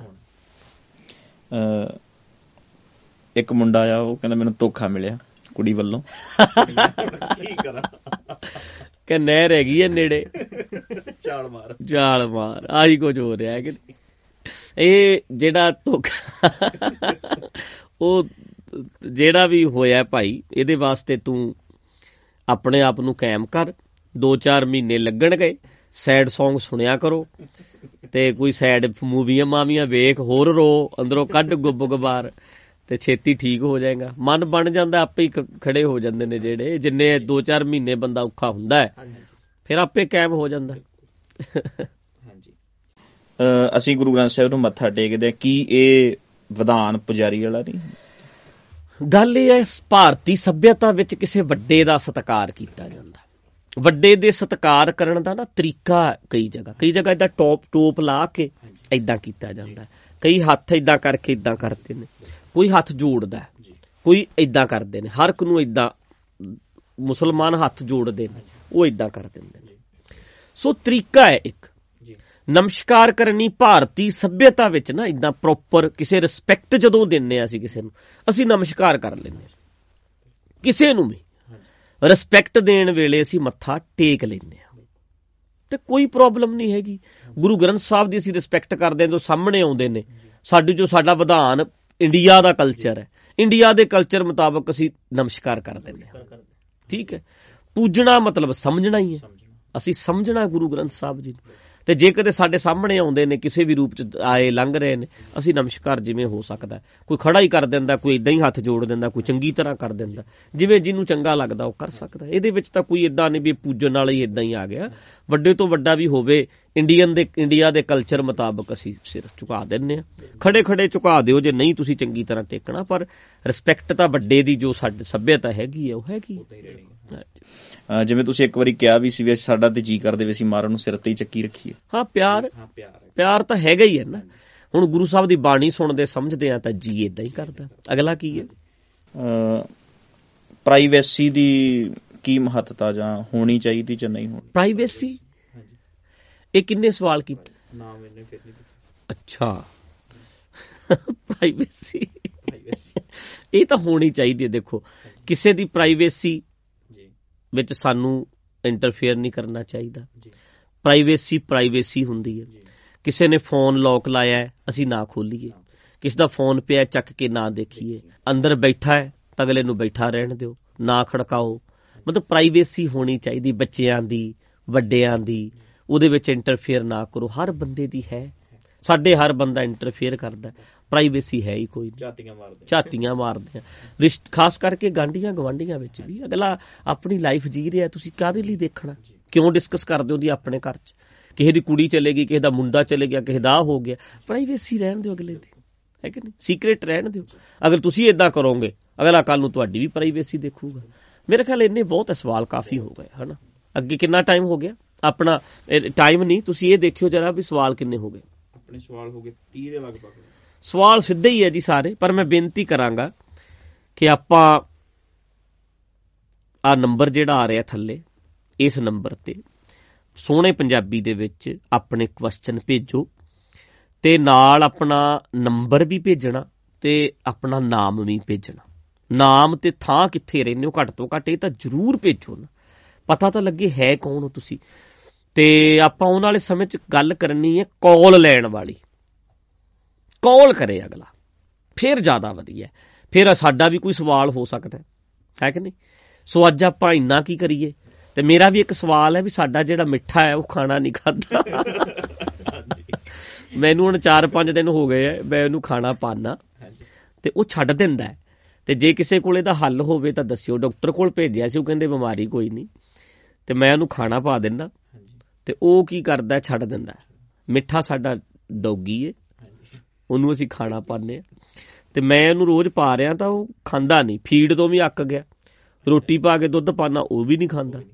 ਹੁਣ ਇਹ ਕੋਈ ਦੱਸਿਓ, ਹੀਲਾ ਵੀ ਇਹਦਾ ਹੈਗਾ ਕੀ ਸਾਰਿਆਂ ਦਾ ਧੰਨਵਾਦ। ਜਿਹੜੇ ਜਿਹੜੇ ਅੱਜ ਵਾਲਾ ਪ੍ਰੋਗਰਾਮ ਸੁਣਨਗੇ, ਆਪਾਂ ਇਦਾਂ ਹੀ ਕਰਨਾ। ਸਿੰਪਲ ਹੱਸਦਿਆਂ, ਖੇਡਦਿਆਂ, ਨਵੇਂ ਤਰੀਕੇ ਨਾਲ। ਇਦਾਂ ਵੀ ਕਰ ਸਕਦੇ ਆ ਹਾਂਜੀ ਇਦਾਂ ਐ ਸੀਰੀਅਸ ਹੋ ਕੇ ਇਦਾਂ ਪੂਰਾ ਮੂੰਹ ਮਾ ਬਣਾ ਕੇ, ਆਕੜ ਕੇ ਤੇ ਹਾਂਜੀ, ਐ ਪੂਰਾ ਰੋਬ ਨਾਲ ਉਹ ਨਹੀਂ ਅਸੀਂ ਕਰਨਾ। ਲਾਈਟਲੀ ਜਿਹਾ, ਸਿੱਧਾ ਸਾਦਾ ਜਿਹਾ ਹੱਸਦਿਆਂ, ਖੇਡਦਿਆਂ ਆਪਣੀਆਂ ਗੱਲਾਂ ਬਾਤਾਂ ਕਰ ਲਿਆ ਕਰੀਏ। ਆਪਣੇ ਸਵਾਲ ਸੋਹਣੇ ਢੰਗ ਨਾਲ ਲਿਖ ਕੇ ਭੇਜਣਾ। ਜਿਵੇਂ ਅੱਜ 25 30 ਹੋਏ ਐ ਇਦਾਂ ਹੀ 25 30 ਅਗਲੇ ਚ, ਫਿਰ 25 30 ਅਗਲੇ ਦੇਖੋ ਕਿੰਨੇ ਸਵਾਲ ਨੇ ਜਿਹੜੇ ਹੌਲੀ ਹੌਲੀ ਦਿਮਾਗ ਚ ਆਉਂਦੇ ਐ ਤੇ ਉਹਦਾ ਹੱਲ ਹੁੰਦਾ ਹੈ। ਦੀਵਾਨ ਜ਼ਰੂਰ ਸੁਣਿਆ ਕਰੋ। ਸੁਣੋਗੇ ਉਹਦੇ ਤੁਹਾਡੇ ਸਵਾਲ ਤਾਂ ਵੈਸੇ ਹੀ ਹੱਲ ਹੋ ਜਾਣੇ ਹਾਂਜੀ। ਏਦਾਂ ਮਸਲਾ ਬਣਨਾ ਹੀ ਨਹੀਂ। ਕੋਸ਼ਿਸ਼ ਕਰਿਓ। ਸੋ ਹੋਰ ਕੋਈ ਗੱਲਬਾਤ ਹੋਵੇ ਸਾਡੇ ਬਾਰੇ ਵੀ ਸਵਾਲ ਹੁੰਦਾ ਹੈ, ਤਾਂ ਤੁਸੀਂ ਪੁੱਛ ਸਕਦੇ ਹੋ। ਪੁੱਛ ਸਕਦੇ ਆ ਸਵਾਲ। ਸਾਡੀ ਵਿਚਾਰਧਾਰਾ ਤੇ ਸਵਾਲ ਹੈ ਅਸੀਂ ਗੁਰੂ ਨੂੰ ਕਿੱਦਾਂ ਮੰਨਦੇ ਆ ਰੱਬ ਨੂੰ ਕਿੱਦਾਂ ਮੰਨਦੇ ਆ ਸਿੱਖ ਕਿੱਦਾਂ ਮੰਨਦੇ ਆ ਜੋ ਸਾਡੀ ਵਿਚਾਰਧਾਰਾ ਹੈ ਨਾ ਉਹਦੇ ਤੇ ਵੀ ਜੇ ਕੋਈ ਤੁਹਾਡਾ ਸਵਾਲ ਹੋਵੇ ਤਾਂ ਤੁਸੀਂ ਪੁੱਛ ਸਕਦੇ ਹੋ। ਤੇ ਜ਼ਿਆਦਾਤਰ ਕੋਸ਼ਿਸ਼ ਕਰੋ ਕਿ ਪ੍ਰੋਗਰਾਮ ਸੁਣੋ।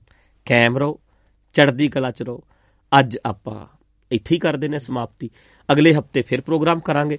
ਵਾਹਿਗੁਰੂ ਜੀ ਕਾ ਖਾਲਸਾ। ਵਾਹਿਗੁਰੂ ਜੀ ਕੀ ਫਤਿਹ।